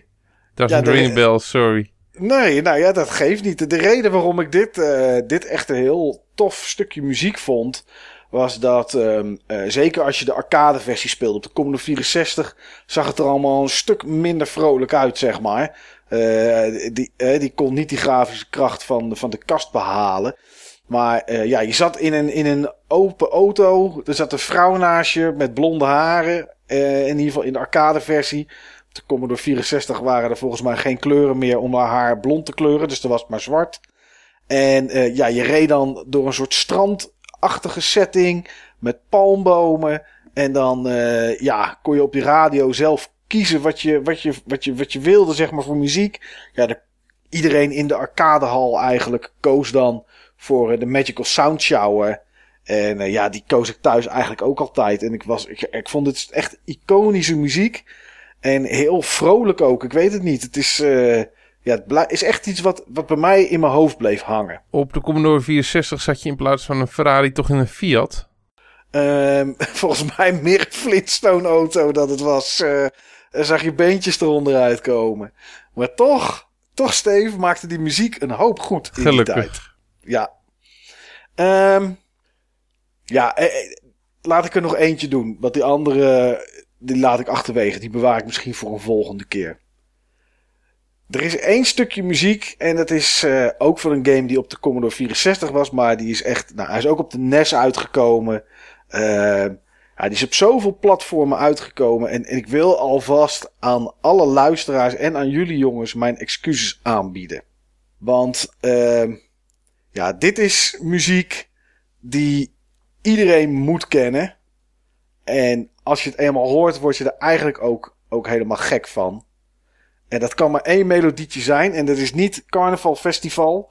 Want dat heeft ongeveer dezelfde werking als de muziek van Bubble Bobble. Ik wou ik net zeggen, volgens mij ken ik hem nu al. Is het, ja. Het, was, ook waar dan ik dacht.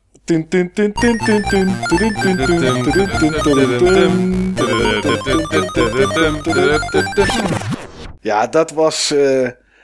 Ik weet niet waarom dit eigenlijk zo geweldig was. Waarschijnlijk was het helemaal niet geweldig. Maar het was muziek die. Ja, 100 levels. Nee, 99 levels is die game als het goed is. Ja. Ja.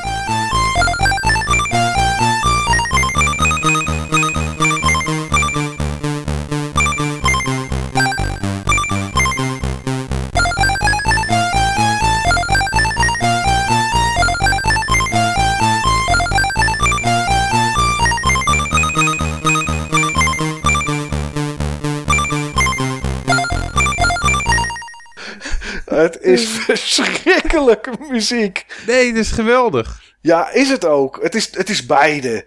Het is, Ja. her- het is zo herkenbaar.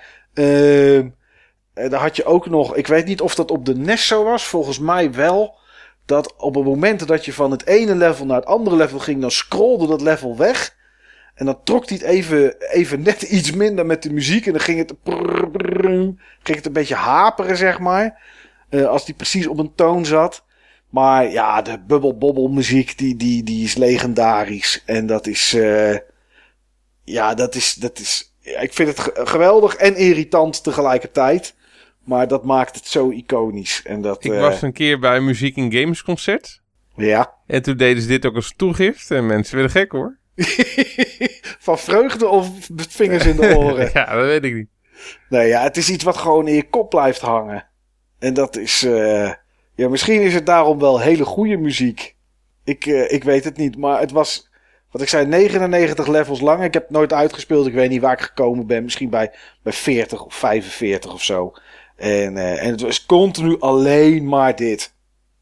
En dat is, eh, ja, om knettergek van te worden. Maar ik wilde hem toch ergens in een muziek in games uitzending even genoemd en gedraaid hebben. Nou, wat dan nog wel geinig is, Mike, is dat Bubble Bobble, ook op de NES, en daar heb ik kennis gemaakt met deze serie, Ja. die gebruikt daar een techniek, een arpeggio. En op de NES had je nog iets, ehm, ik ben heel even de naam kwijt van hoe dat heet. Iets met, oh ja, noise duty. Dat is een techniek die die chip doet, waarmee je een geluid van een waveform net iets kan aanpassen. En dat gebruiken ze dus. Ze gebruiken Noise Duty in combinatie met arpeggio. En daar krijg je die hele lekkere... Blip, blip, blip, blip, blip, blip, blip, Oh ja, dat-. Zeg maar, dat geluidje van. Ja. En dat maakt dat ik dat nummer dus ook heel leuk vind. Oké. Omdat het zo'n... Eigenlijk daarom weer ook zo'n herkenbaar en eigenzinnig geluid wordt. Apart. Oh, wel leuk. Dat wist ik niet. Dat ze dat op die manier deden. Ja. Ja, dat waren even twee, eh, twee muziekstukjes die ik langs wilde laten gaan. eh, jongens, omdat ik dacht van ja, de, eh, E- eerst waren het er toch drie? ja, klopt. Ik heb er nog één. Oké, nou doe ik die ook nog.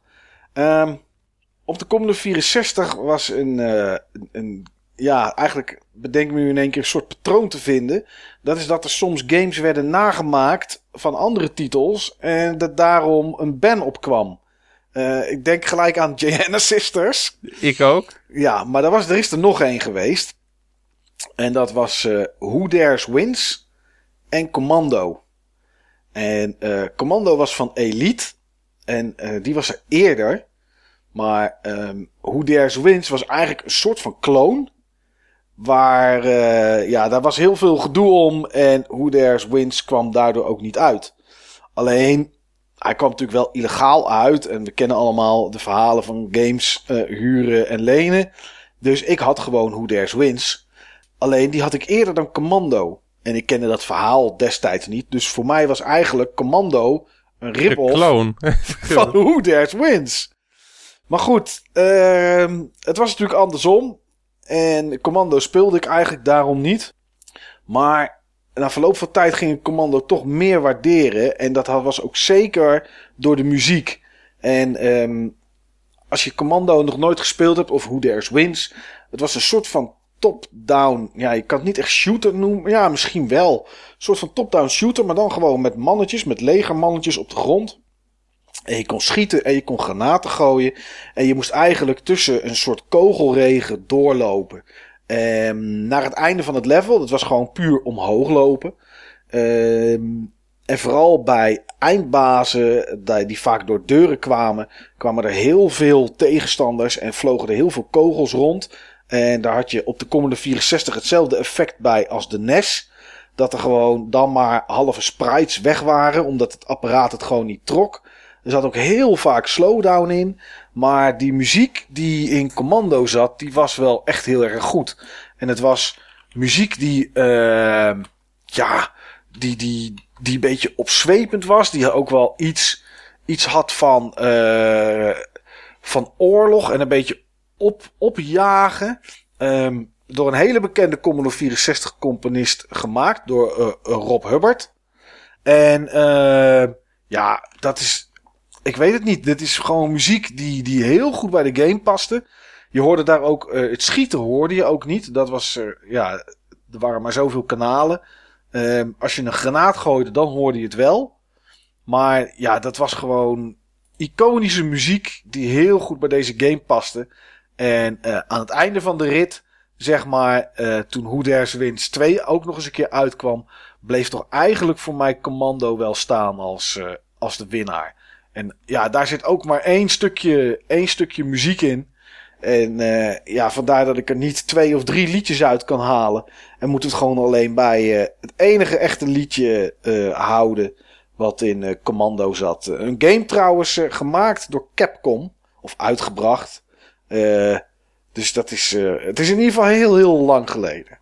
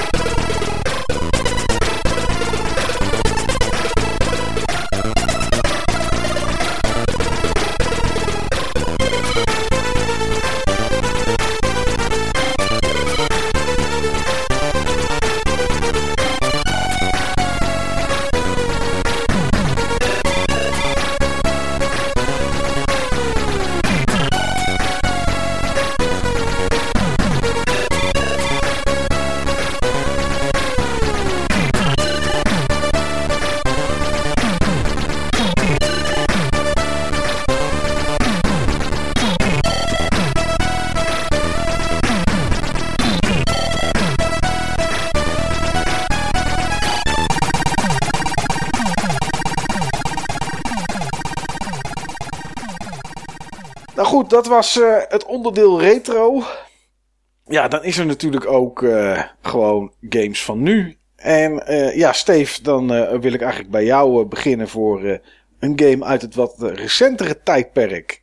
Ja, ik heb er een thema aan meegegeven deze keer. Oké. Want ik ben weer voor een racegame gegaan. Oh, En de belangrijkste reden waarom ik weer voor een racegame ben gegaan... is om ook gewoon het verschil in een paar jaar tijd... eh, van dit type soundtrack gewoon mee te kunnen pakken. oké. Want veel racegames tegenwoordig hebben gelicensde soundtracks. Ja. Ja, dat Eh, klopt. Dan ja. krijg je eh, ja, Underworld of de Chemical Brothers of eh, Junkie XL, dat soort namen. Ik heb namelijk ehm, de racegame gepakt die voor mij de beste gelicensde soundtrack ooit heeft. Oké. Die ik eh, dan ken. Ik heb het is niet alsof ik zeg maar eh, honderden games gespeeld heb natuurlijk met een gelicensde soundtrack. Maar eh, toen ik hem in de tijd speelde, toen hij nieuw was, vond ik echt super cool. En dat vind ik nog steeds. Dat is namelijk Burnout Revenge. Oh, ik wilde eigenlijk zeggen Burnout Paradise. Want ik denk, je komt misschien met Paradise City van Guns N' Roses dan aan. Nee, Nee. nee. Burnout Paradise heb ik ook niet gespeeld. Ah, oké. Nee, dan eh, hield dat al snel op natuurlijk.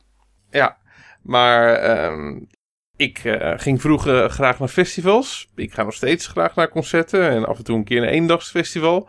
Ik heb al een hele tijd in mijn hoofd dat ik weer eens een keer naar een festival van meerdere dagen wil. Maar het komt er steeds niet van. Nee. Maar als je zeg maar een festival had georganiseerd met de line-up van eh, Burnout Revenge op de soundtrack, ja. dan had je een verdomd goede versie van Lowlands kunnen organiseren. Oké. Wat, wat opvalt aan die soundtrack is dat het een enorme mix is tussen, eh, ja, tussen alternative rock bands en dance acts. Zeg maar de wat hippere dance acts. En qua, qua rock is het ook zeg maar allerlei soorten. Wat, wat steviger, wat, eh, wat alternatiever. Of juist ehm, ja, wat, wat meer punky. En ehm, het is gewoon echt een heerlijke, diverse alternative soundtrack. Oké. Eh, oh, gewoon wat, wat, wat uitschiet. Ik noem gewoon eventjes wat namen op die, ehm, op die soundtrack. We Are Scientists. Avenged Sevenfold. Asian Dub Foundation. The Bravery. ehm, The Block Party. Eh, ja, dat, dat, dat, dat waren gewoon allemaal best wel populaire bands op dat, eh, dat moment. Of bands die net populair beginnen te worden, begonnen te worden en die later populair zijn, eh, zijn geworden. Dat is gewoon echt heel erg tof. Ja. Maar een paar tracks die er voor mij echt wel uitsprongen. Eh The Big Jump van The Chemical Brothers. Daar heb je ze. Daar heb je de Chemical Brothers, inderdaad, ja. The Big Jump. Super cool. Ehm, Billy Talent. Red Flag. Die ken ik niet. Tenminste, het zegt me zo, eh, het zegt me zo niks. Ehm, Avenged Sevenfold. The Beast and the Harlot. En eh, een stukje... ehm, ja, een stukje chauvinisme. Oh. Today. Van Junkie XL. Mm. Junkie XL zat er ook in, ja. De Junkie XL zat er ook in. Potverdorie, ik noem net gewoon zomaar wat namen en gewoon twee daarvan zitten, zitten, zitten gewoon in jouw, eh, in jouw keuze, Steve. Ja, supergoed. Dat was echt wel een van... eh, ja, van eh, daar werd ik steeds weer blij van als die er voorbij kwam hoor. Today. Dum dum dum dum dum dum dum dum dum dum dum dum dum dum dum dum dum And it feels like today. Oké, bizar. Oh, gaaf man. Ik denk dat ik deze soundtrack morgen eens op ga zetten. Dat moet je zeker doen. Ja, dat is wel... eh, Ik heb hem er even bij gezocht. Ik zie ook The Doors met Break On Through to the Other Side. Ja, ja klopt. Een, eh, een dance eh, mix. Oké. Ja, supercoole mix. Dat was juist het laatste nummer wat ik eruit wou pikken. Die, eh, die ik toch echt wel heel erg memorabel eh, vond. Ja. Ja, echt een coole soundtrack. En werd dit gewoon random gespeeld bij een missie? Of zaten er nog soundtracks? Random volgens mij. Volgens mij random. Ja, wa- was niet... was En de, niet- dingen, ja, de dingen die je niet tof vond, kon je ook uitvinken. Oh, oh, dat is wel goed zeg. Ja. Ja. Gew- gewoon deze tracks bevallen me niet. Ah, dan speel ik die gewoon nooit meer af. Ja. Oh, dat zouden ze vaker moeten doen, zeg. Ik zie ook dat die... eh, oh, sommige tracks zijn ook nog in eh Burnout Revenge Legends naar voren gekomen, zie ik staan. eh. of Burnout Legends. Daar zitten ook een aantal tracks, tracks van deze in. Dus dat was het wel een goede soundtrack als ze die in Legends ook grotendeels hebben gebruikt. Fallout Boy zie ik ook nog staan. Potverdorie zeg. Ja, dat is een mooie keuze, Steve. ja, ik was daar ook wel content mee. Ja. Ik had ook nog eventjes zitten kijken naar, ehm, naar Wipeout. Ja. Want Wipeout is denk ik toch, die wou ik op zijn minst even noemen. Ja. Want Wipeout is in feite, voor zover ik weet, de game die dit soort soundtracks ehm, ja, groot heeft gemaakt. Ja. Eh, Was, was op de PlayStation 1 natuurlijk ook goed te doen. Omdat je natuurlijk, daar konden ze gewoon audiotracks, konden ze natuurlijk gewoon op de CD zetten. Dit is zeker niet de eerste eh, game met een gelicenste soundtrack. Eh, je had bijvoorbeeld ook Rock'n'Roll Racing Oh ja. op de SNES. Ja. Ja, maar dat, waren gewoon eh, dat waren MIDI-versies. Dus dat, dat was dan een soort van... ja, je kon het erin herkennen. ja. En je had zeg maar Crewball op, ehm, op de Mega Drive. Met muziek ook van Motley Crue. Een Motley Crue thema. Eh, pinball game. Maar eh, ja. Maar ja, eh, Wipeout, dat was echt gewoon de real deal. Ja, dat waren gewoon echt de, de, de liedjes die je ook op de radio kon horen. Ja. Dat waren wel goede alternatieve radiostations eh, dan. maar Ja, dat waren gewoon, van. Dat wa nee, dat waren wel de radiostations waar ik ook naar luisterde. Oké. Nou was in de tijd misschien nog wel zelfs een beetje 3FM. Alt FM. Alt Ja. FM. Had je volgens mij nog een paar van dat soort dingen. Ja. Maar eh, ja, dat was echt wel tof. Kon voor mij vroeger niet alternatief genoeg zijn hoor. Nee. Ja, mooie, mooie keuze, Steve. Tot verdorie. Ja. Dit, eh, ik heb deze even opgeslagen om morgen tijdens het werk eh, eens eventjes deze OST aan te zetten. En eens even te kijken wat ik er nog van herken. Zet dan meteen ook maar de OST van Biometal op. Oké. Dat past wel bij jou. Bij mij. Ja, Oké. Nou, dat is ook dat- chauvinisme. Ja, nou, dat, hoeft, dat hoeft niet per se. Dan hoef ik het niet gelijk. eh, ik ben niet zo ingesteld, zeg maar. Maar wat nou als Ray en Anita van Two Unlimited de soundtrack hebben geschreven? Dan zou ik het op zijn minst heel erg willen beluisteren. Om te zien wat, wat ze ervan gemaakt hebben. Hebben die de soundtrack gedaan? Ik weet niet of zij de producers waren van die nummers zelf. Nee, dat maar waren ze niet. Unlimited muziek zit in Biometal op de SNES. Oké. Nee, ze waren wel de gezichten, maar het was, eh, het was niet dat ze het zelf produceerden. Dat was het niet bij Toon Limited. Oké, Steve. Nou, toffe keus. Toffe keus. Maar Milli Vanilli die maakte wel zelf de muziek toch? Zeker. Ja hoor, die playbackte ook zelf. Ja. Milli Vanilli. Oh mijn hemel. Dat is echt lang geleden dat ik dat gehoord heb. Sowieso die naam alleen al. Hem zo zitten achter zijn pianootje. Mm. Niels. Ja, ik heb inmiddels eigenlijk genoeg moderne nummers, eh, maar ik ga me toch tot twee nummers beperken voor deze aflevering. Eén nummer die voldoet aan dat eigen smoelverhaal wat ik al eerder had. Ja. En één nummer dat nu even te boven schoot, waarvan ik dacht van ja, dit is wel muziekstijl die ik zelf echt gaaf vind en die je eigenlijk nooit in games tegenkomt. Maar er zijn twee games die ik ken, ja inmiddels iets meer, zijn allemaal van Way Forward. En ik weet niet precies wie dan die composer is, maar die maakt echt verschrikkelijk funky nummers. En daar komt hij.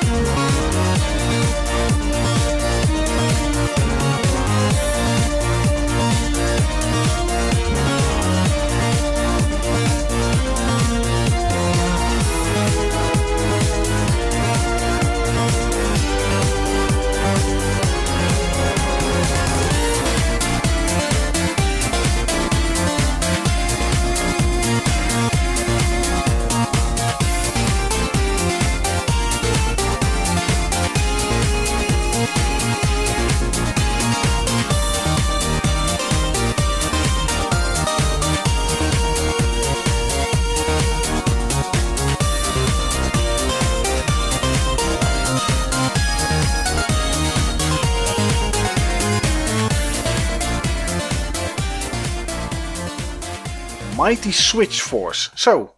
Ik eh, hoor hier een soort dubstep eh, wop wop wop muziek. Ik zou het eigenlijk New School Funk Disco Dubstep of zo noemen. Het is wel apart. Het begin is ook anders dan. eh, het begin zou nog een. een, een John Legend-achtige pla. Nee, hoe heet die gast? Die met zijn Uptown Funky Girl. hoe heet die gast? Bruno Mars. Precies. Ja, het begin zou daar nog bij kunnen passen. Ja, klopt. Die soundtrack is hele, van die hele game en ook van de sequel ervan. En ook een beetje van Shantae. Ja, Die hebben allemaal dit soort, dit soort beat, dit soort groove. En dat vind ik wel lekker, lekker pakkend, lekker funky. ja ik, ik moet heel eerlijk zeggen, Hennius, dat ik Mighty Switch Force helemaal niet ken. Het Deze zijn game. games die eigenlijk alleen op de 3DS en Wii U uitgekomen zijn. Van Way Ja. Forward. Dan nog zou ik het kunnen kennen, zeg maar. Maar ik, ik ken het helemaal niet. Het zijn, Wat is het? Platform games gewoon of zo? Ja, het zijn platform games en het heeft één mechanic en dat is dat je kan switchen tussen twee states. En ehm, in het spel heb je een aantal blokken En op het moment dat je switcht, dan verdwijnen die of naar de achtergrond of naar de voorgrond. Oh, Oké. Zo moet je je een weg door die levels heen banen. Alleen, je hebt ook blokken en die zijn gesynct op de muziek. Dus dan moet je goed opletten op de beat. Beetje net als in eh, Super Mario 3D Land voor de 3DS. Ja, Die heeft ook van die levels. En 3D World heeft er volgens mij ook één of twee. Waar blokken verschijnen en verdwijnen op de maat van de muziek. Ja, en ik zie nu een stukje inderdaad met blokken die naar de voor- en de achtergrond. Eh, Dan doet het me ook een beetje denken aan Gianna Sisters, die voor de PC en eh, PS4 uitgekomen zijn. Ja, Waarbij je kan switchen tussen een droomwereld en een echte wereld, zeg maar. Waarbij eh, dan die verschillende objecten er wel of niet zijn. zoiets is het inderdaad. Maar dan sneller, blitzer. Heel erg retro qua hoe het eruit ziet ook. Ja, En je kan brandjes blussen in deel 2. oh, zo. Kijk eens even, dat is, eh, dat is niet, te, niet te zuinig. Nee, En, de, en, die, en die muziek, zeg maar, die, die, eh, die we net hoorden, dat was gewoon tijdens het spelen, zeg maar. ja. Oké. Ja, wel hippe muziek, moet ik zeggen. Hier zou ik bijna een album van willen kopen. Dat snap ik wel. Het is wel lekker om naar te luisteren. En het geeft wel een beetje, ja, een beetje vrolijke vibe zit eraan. Een beetje, ja, ik weet niet. Doet wel iets. Ja, het is de tegenovergestelde vibe van het nummer dat ik in gedachten had voordat we gingen opnemen. Oh, want dat was deprimerend en eh, met moorden. Het is niet zozeer met moorden, maar laten we zeggen dat er geen gezellige sfeer bij hangt. Maar het is wel een enorm pakkende sfeer. En ook weer zo'n soundtrack met een enorm eigen geluid. En het was eigenlijk een, sowieso een van mijn favoriete games aller tijden. Maar los daarvan is het ook ja, misschien niet de beste soundtrack aller tijden, maar het is wel echt een enorm gave soundtrack in een genre dat we eigenlijk bijna nooit in games tegenkomen. Een soort industrial. Oké. Wat er cool is, die game die was ik aan het spelen toen ik aan het afstuderen was. En ik kwam bijna niet aan het afstuderen toe door die game. Ik had toen ook een eh, espresso-apparaat recent gekocht. Dus ik associeer die game en die muziek nu ook met espresso. ik kon ook gewoon die game niet meer spelen als ik geen espresso erbij had staan. Dus ik moest altijd eerst espresso zetten en dan pas kon ik weer verder met die game. Oké.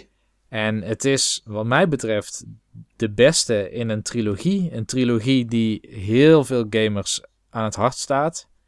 En eh, ja, die ook als misschien wel een van de beste trilogieën wordt erkend die tot nu toe gemaakt zijn. Mag ik een gokje doen? Jij mag een gokje doen.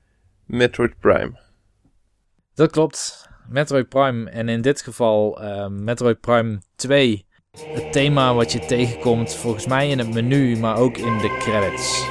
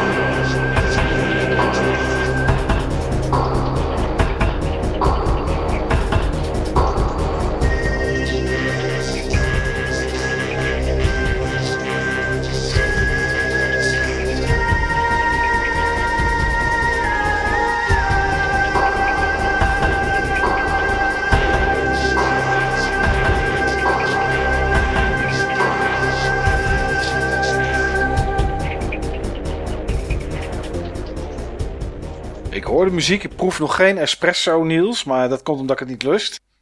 Voel je je wel bitter? Nou, het is, het is geen muziek dat ik denk van... eh, gezellig op een, eh, op een bruiloft, zeg maar. Dit klinkt wel goed hoor, Niels. Het is echt extreem duister. Er zit ook echt heel veel sfeer in. Ja, precies. Ik vond het heel moeilijk om een nummer te kiezen uit Metroid Prime, uit de hele trilogie. Want ik vind alle drie de delen echt hele goede muziek hebben. Echt hele iconische muziek ook voor Metroid. Maar de credits van deel 1 en de credits van deel 2 en het startscherm van deel 2, die springen er voor mij wel bovenuit. Het is heel, uh, het lijkt wel alsof er een soort ook omgevingseffecten in zitten. Met een soort van wind iets of zo. Of ik, ik weet niet wat het is. Ja, en dat is onderdeel van de muziek. Ja. Het is niet een uh, soort cutscene of zo die opgenomen is. Nee. Ik snap dat industriële ook. Dat hoor ik nu echt een soort van slaan op buizen. Wat erin zit. Ja, als je dit. Als je niet weet waar, waarvan het is. En, en, je, en je zou dit horen. krijg je een beetje een unheimlich gevoel van, moet ik zeggen. Maar het is zo gaaf gemaakt. En past zo goed bij die serie games. Ja. Ik heb de eerste Metroid Prime wel gespeeld, een stuk. Maar dit is wel muziek die daar heel goed bij past, inderdaad. Ja. Bijzonder stukje muziek, Niels. Fijn. Heb je ook een bijzonder stukje muziek? Oh man. Ik heb geweldige muziek. Echt geweldig. Ik ben super benieuwd. Ik uh, heb de afgelopen weken uh, wel meer games gespeeld. En één daarvan is Nier Automata. Of Automata, hoe je het wil, uh, hoe je het wil noemen. En um, het, eigenlijk had ik het in de, in de Game Talk over deze titel willen hebben. Maar ja, ik, ik kon er niet onderuit om, um, om deze muziek te noemen in, in deze aflevering. Het is natuurlijk een hele, hele nieuwe game. Uh, wat is het? Weekje of uh, drie, vier oud inmiddels. Maar de muziek erin is zo geweldig. Ik was vandaag deze muziek, muziek aan het opzoeken. En toen kwam ik op een YouTube kanaal terecht waar uh, de hele soundtrack bij elkaar stond. 95, uh, 95 items. En ik heb die ook gewoon de hele dag heb ik die, heb ik die aangehad. En um, de eerste van de twee, want er zitten echt zoveel goede liedjes in. Ik heb, ik heb ook een paar keer geswitcht vandaag tijdens, um, tijdens het bedenken welke tracks ik eruit zou halen. En ik wilde het bij twee, bij twee houden. En de eerste is um, de City Runes. Dat is tenminste de muziek waar je het, het gebied waar je dit hoort. En het is Race of Light. Zo heet het, uh, heet het nummer. En um, de City Runes is zeg maar de hub van de game. Daar vandaan loop je naar de vier verschillende gebieden. Want de game is niet extreem groot of extreem lang. Um, toch ben je er uh, wel een uur of 30, 40 mee kwijt. Omdat van Nier Automata het de bedoeling is dat je hem meerdere keren uitspeelt. Maar deze muziek die hoor je op het moment dat je op de overworld loopt. Alleen loop je eigenlijk niet. Je rent. En dat gaat best snel. En daarbij kan je ook springen. Um, je kan verschillende chips equippen dat je nog sneller kan rennen. En die wereld is redelijk gevuld, maar toch ook een beetje leeg. Dus er staan wel gebouwen en er staan bomen, maar het is toch ook een beetje leeg. En wat deze muziek zo goed maakt, is dat het eigenlijk hele relaxte muziek is. Terwijl jij op dat moment zo snel mogelijk van de ene kant naar de andere kant probeert te rennen. Omdat je door wil naar je volgende missie. Dat kan een sidequest zijn, dat kan de hoofdquest zijn. En zeker als je in doorspeel moment 2 of 3 of 4 zit. Dan ga je die sidequests allemaal niet opnieuw oppakken. Die ken je wel. Dan wil je eigenlijk het verhaal uitspelen. En dan ren je dus door die, door die overwereld heen. Zo nu en dan haal je eens wat tegenstanders uh, neer. Maar het mooie er is dat de gameplay die je op dat moment hebt gaat om snelheid. Je rent, je, je springt over alles. Eventueel sla je wat tegenstanders kapot. En dat gaat echt heel rap. En de muziek die blijft heel relaxed daarbij. En dat geeft toch een beetje een, een, uh, een ontspannen gevoel. Aan het einde zeg maar, van het doorspelen van het verhaal gebeurt er iets. Waardoor de game eigenlijk zoiets heeft van: hé, hey, kom op, je, moet snelheid maken, vaart. Er is iets en je, er is iemand die je wil vinden, want die is zoek. En dat, daar jaag je jezelf eigenlijk een beetje door op. En ondanks dat je jezelf daardoor op laat jagen en dan hoor je deze muziek, dan ja, ben je toch een beetje in paniek iets. Maar de muziek probeert je rustig te houden. En je wil nog sneller rennen en, en, en vlug. En dan geeft die muziek ook weer energie. ik weet niet, ik vind het echt hele schitterende muziek. Het is met vocals. Er is ook een instrumentale versie. Ehm, er zijn ook versies die iets anders klinken, omdat die dan weer gebruikt worden eh, op een ander moment in de game. Maar ik vind eh, Rays of Light van, eh, van, de, van de soundtrack van Nier vind ik echt, eh, echt super mooie muziek.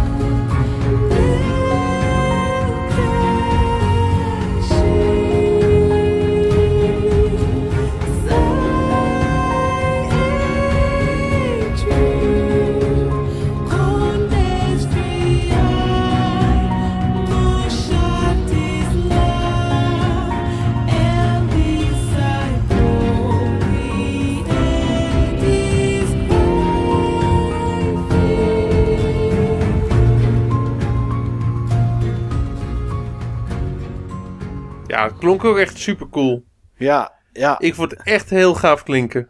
ja. Het is. eh, ik vind het eh, heel tof. Ik weet, wat vind jij hiervan, Niels? Want dit is, dit is toch orkestachtig.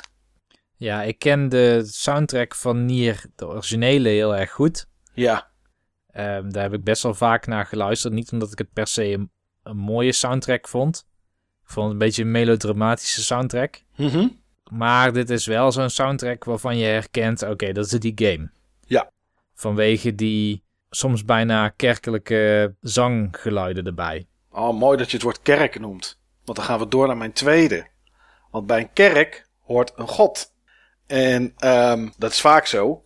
En het tweede liedje wat ik uit heb gekozen is eh, Birth of a Wish. Zo heet het muziekstuk.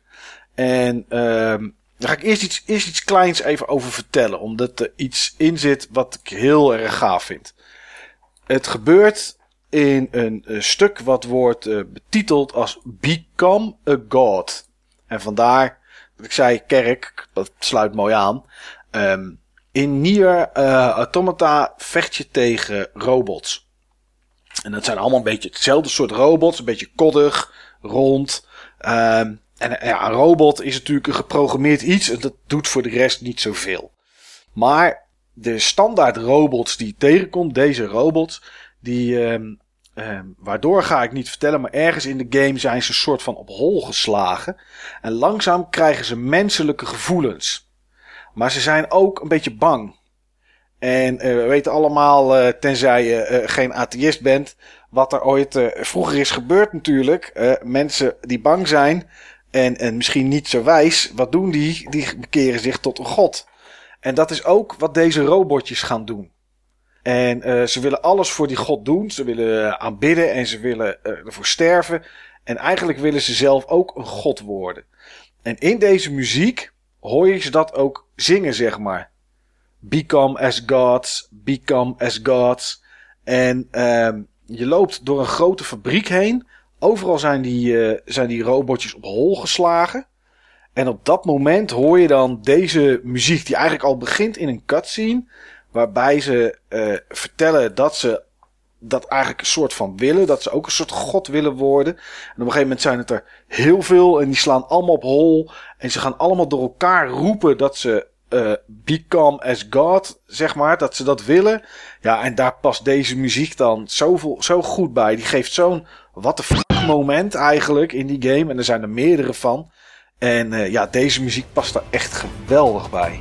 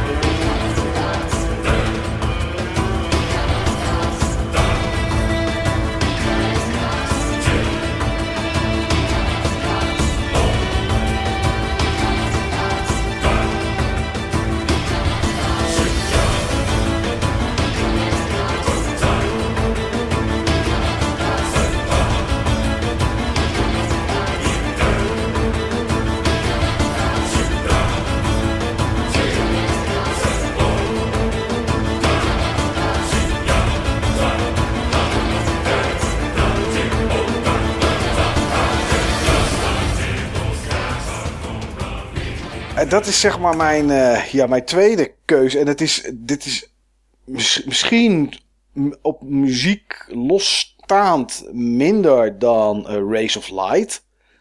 Alleen eh, als je de game hebt gespeeld en dit moment, uh, je probeert ook snel door die fabriek heen te gaan. Dat hoor je denk ik ook wel een beetje aan de muziek. Als het op een gegeven moment begint na een seconde of dertig, begint het een beetje een soort van gehaast tempo erin te brengen om je, om je richting, ja, richting het einde van die fabriek te brengen.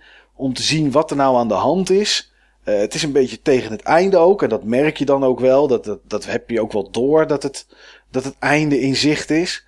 En uh, ja, dan is deze muziek is echt gewoon schitterende muziek is het. Ik weet het niet. Ik, uh, ik, het is lang geleden dat ik een nieuwe game heb gespeeld. Wat ik zat vandaag te denken. Ja, moet ik wel uh, deze nier nemen? Weet je, eh, waarom niet iets van Dark Souls of Bloodborne? Want daar zit ook geweldige muziek in. Maar ik vind die muziek toch niet zo geweldig als deze muziek van, uh, van Nier Automata.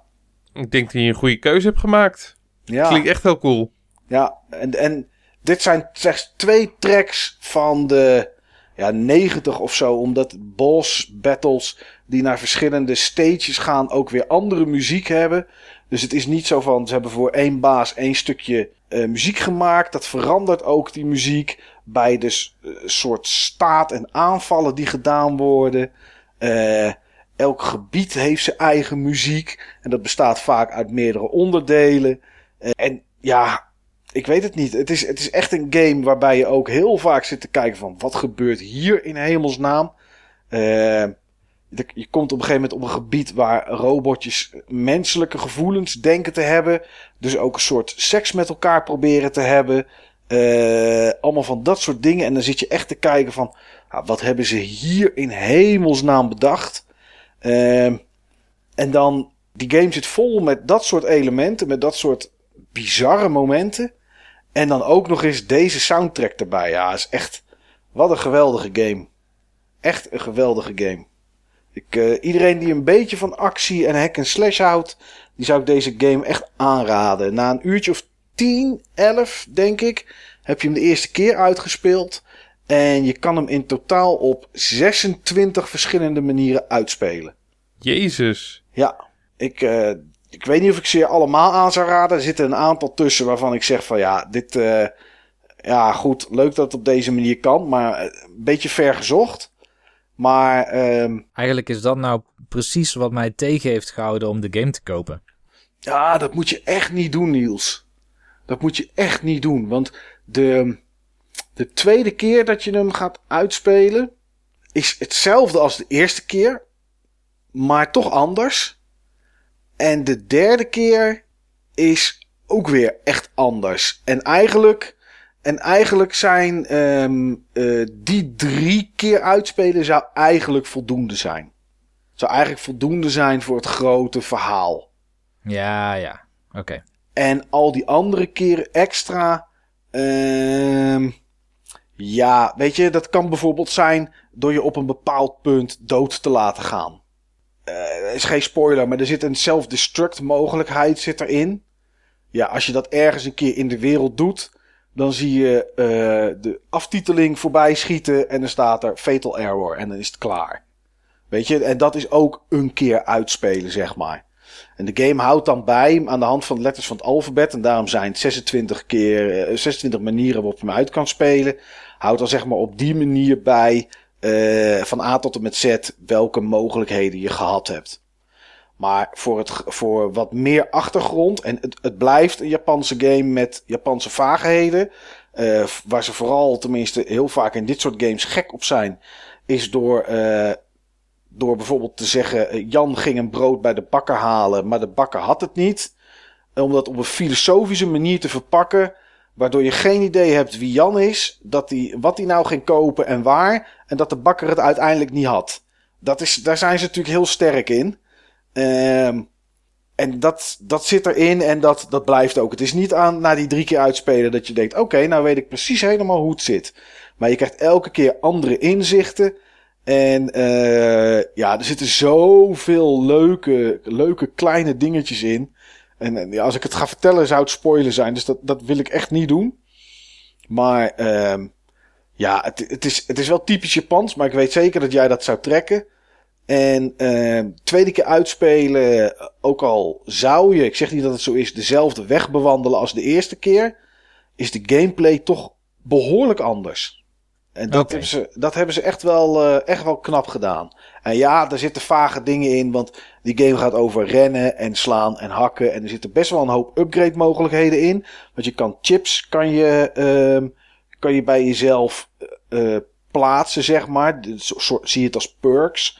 En de ruimte is beperkt. Dus je kan ook items kopen om dat uit te breiden. Je kan zelfs onderdelen van de hut kan je weghalen. Als je zegt van nou, ik hoef mijn eh, balk met hitpoints niet te zien. En ik hoef eh, tegenstander hitpoints niet te zien. En ik hoef tekst niet te zien. Kan je die chips eruit halen. En dan kan je weer andere neerzetten. Dus, ehm, en verschillende wapens die je kan upgraden. En dat soort dingen allemaal. Dus er zit best wel eh, behoorlijk wat customization in. En best wel wat, wat diepgang wat dat betreft. Maar ehm, ja, het blijft een snelle, snelle actiegame. Die eh, één vage onderdeel heeft. En dat is dat je ook kan vissen. Ja, en waarom dat is, weet ik niet. Ik weet wel wat je ermee kan. Je krijgt items en die kan je vooral of gebruiken om te upgraden of om te verkopen zodat je geld hebt. Ehm, ja, dat, dat kan. En overal waar water is, kan je vissen. Nou, dat is echt die typische, zo'n typisch Japans dingetje. Ik denk, ik weet niet waarom ze erin gestopt hebben. Maar eh, ja, ik ben, eh, het is Platinum Games. En ik ben wel Ja, blij dat, die het, eh, dat die het gemaakt hebben. Want ik vind het een stuk beter te behappen dan de eerste Nier. En het was ook nog eens op PC. Dus wat dat betreft was dat natuurlijk ook wel, ook wel leuk. Alleen was het daar, is het daar technisch niet zo heel erg best. Dan gaat het eigenlijk keihard op zijn gat. Maar ja, gelukkig is er een, is er een, een gast uit de community, een modder, die eh, een fix heeft gemaakt. Want eh, eh, toen ik het speelde, wilde de game eigenlijk niet op fullscreen spelen op 1080. Eigenlijk alleen maar windowed. De game draaide op 60 frames per seconde. De in-game cutscenes ook op 60 frames per seconde en 1080p. Maar er zijn ook gewone cutscenes in, in filmpjes. En die draaien dan op 900p en 30 frames per seconde. En die haperen dan ook nog eens. Nou, ik weet niet welke gek Raar. dat... Ja, ik weet niet welke gek dat bedacht heeft. Ehm, Square eh, slash Platinum heeft nog steeds geen fix voor al die problemen. Maar eh, ja, die modder wel. Die heeft eh, zelf gewoon een game gefixt. En die heeft ook heel wat Tales games gefixt. Allemaal Japanse games die ook naar PC komen. En op een of andere manier stuk zijn standaard. Die, die fixt hij. Ehm, en inmiddels is het stotteren van de cutscenes er ook uit. Maar ik wilde deze game wel op PC spelen. Want ik wil dit gewoon op 60 frames per seconde spelen. En dat heb je niet op PS4 of op PS4 Pro. Hij gaat er nog wel komen hoor, bij mij. Eh, het is Platinum Games, zoals je al zei. Het is dat ik op een moment echt een gigantische backlog aan games heb. Ja, Eh, ik zit nog midden in Zelda. Ik was begonnen aan Horizon, die moet, wil ik ook nog steeds doorspelen. Ik heb Yakuza Zero gekocht, die zit nog steeds in plastic zelfs. Eh, Fire Emblem komt er alweer aan, de volgende. Ja. Ja, ik zou hem zeker kopen. Misschien is het wel de allerlaatste Platinum games ooit, hè. Hij lijkt me wel heel erg cool. Want eh, de vorige Nier werd gemaakt door een ontwikkelaar die heette Cavia. En de game die daarop volgde, die ze zouden maken, die werd geannuleerd. En daarna heeft de studio nooit meer wat gedaan. Platinum, eh, Platinum Games heeft deze gemaakt. Hun eerstvolgende game is Skillbound, zou dat zijn. Die is ook geannuleerd. Dus als het hetzelfde, als het lot eh, op de Nier-reeks ligt, dan zou het zomaar de laatste Platinum Games kunnen zijn. Dus eh, het zal vast niet, maar ik vond het Nee, wel, ik vond het wel het apart. Ja. Dus, eh, maar het is echt, Steven, het is echt een toffe game. Echt een toffe game. Platinum Games moest wel volgens mij mensen ontslaan.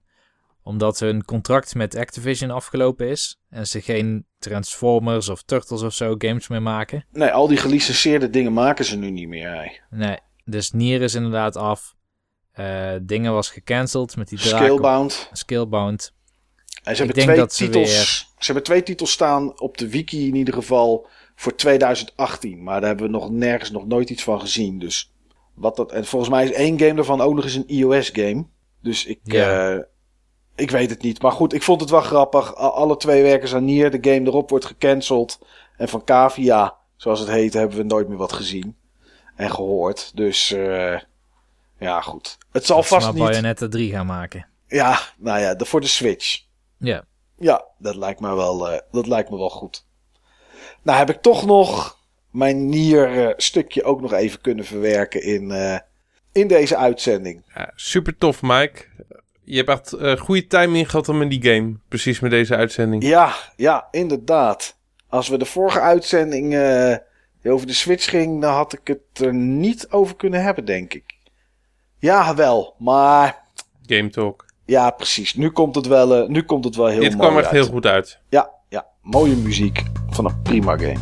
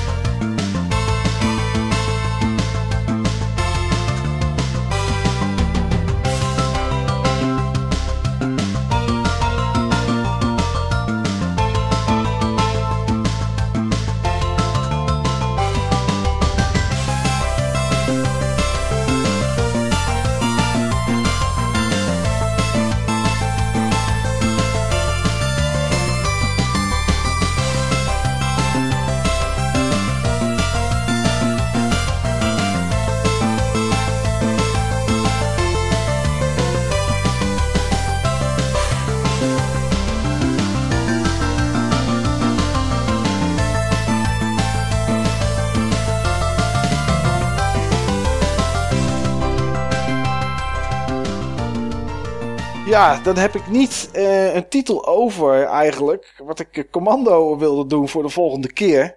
Dus eh, er komt vast een muziek in games deel 5. Want 5 is wel een mooi getal om, om aan te stippen. Ehm, ik ga proberen, jongens. Maar goed, dat zei ik volgens mij alle andere keren ook. En jullie ook. Dat als ik nu een game tegenkom, om hem te noteren. Dat zou toch een goede tip zijn, Steve, of niet? Ja, dat moeten we maar gaan doen. Ja, dat zou wel, eh, dat zou wel goed zijn. Ehm, ja, wij gaan ons opmaken voor aflevering 74. Ik heb nog geen flauw idee, jongens, waar dat over moet gaan. Gaan we Eh, overdenken. Ik denk wel dat ik een onderdeel weet wat daar waarschijnlijk in terecht komt. Daar zou zomaar wel eens de Koningsdag Koning in kunnen zitten. Ik weet het wel zeker eigenlijk. Want dat, eh, dat komt er natuurlijk langzaam weer aan. Oh. Dit jaar ga jij niks doen, hè? Is, eh, Niels, nog steeds niet, hè? Koningsdag. Nee, ik sla deze keer een keer over. Oh, oké. En jij, Steve? Heb je al, denk je van, ik Absoluut. ga Ik heb al een route. wel? Oh, je hebt al een route. Oké. Nou, ik eh, heb het voornemen, zoals elk jaar, om gewoon eh, weer te gaan. En gewoon dit keer gewoon alles te kopen wat ik zie. Om een keer een hele grote stash te collecten. Ehm, maar dat is dus een voornemen wat ik al jaren heb. Dus of dat gaat lukken, dat zullen we waarschijnlijk in podcast nummer 74 horen. En wat het hoofdonderwerp is, dat, eh, dat zien we dan wel eh, tegen die tijd. Ik Eh. ben al klein geld aan het sparen, joh. Oh, dat is wel, oh, dat, dat is wel handig, hè? Zeker. Ja, dat je niet met 50 euro aankomt als je twee PlayStation 2 games koopt van een euro per stuk. Hmm. Oké, goede tip, Steve. Dat ga ik ook doen. Dat ga ik ook doen. Ehm, iedereen bedankt voor het luisteren. Mocht je zelf muziek hebben dat je denkt, hey, dit is toch echt super gave game muziek. Die moet iedereen horen. Eh, op eh, www.button-bashers.nl kan je die altijd kwijt in het eh, topic van, dit, van deze podcast die daarbij hoort. En voor de rest kan ik alleen maar zeggen bedankt voor het luisteren en tot de volgende keer.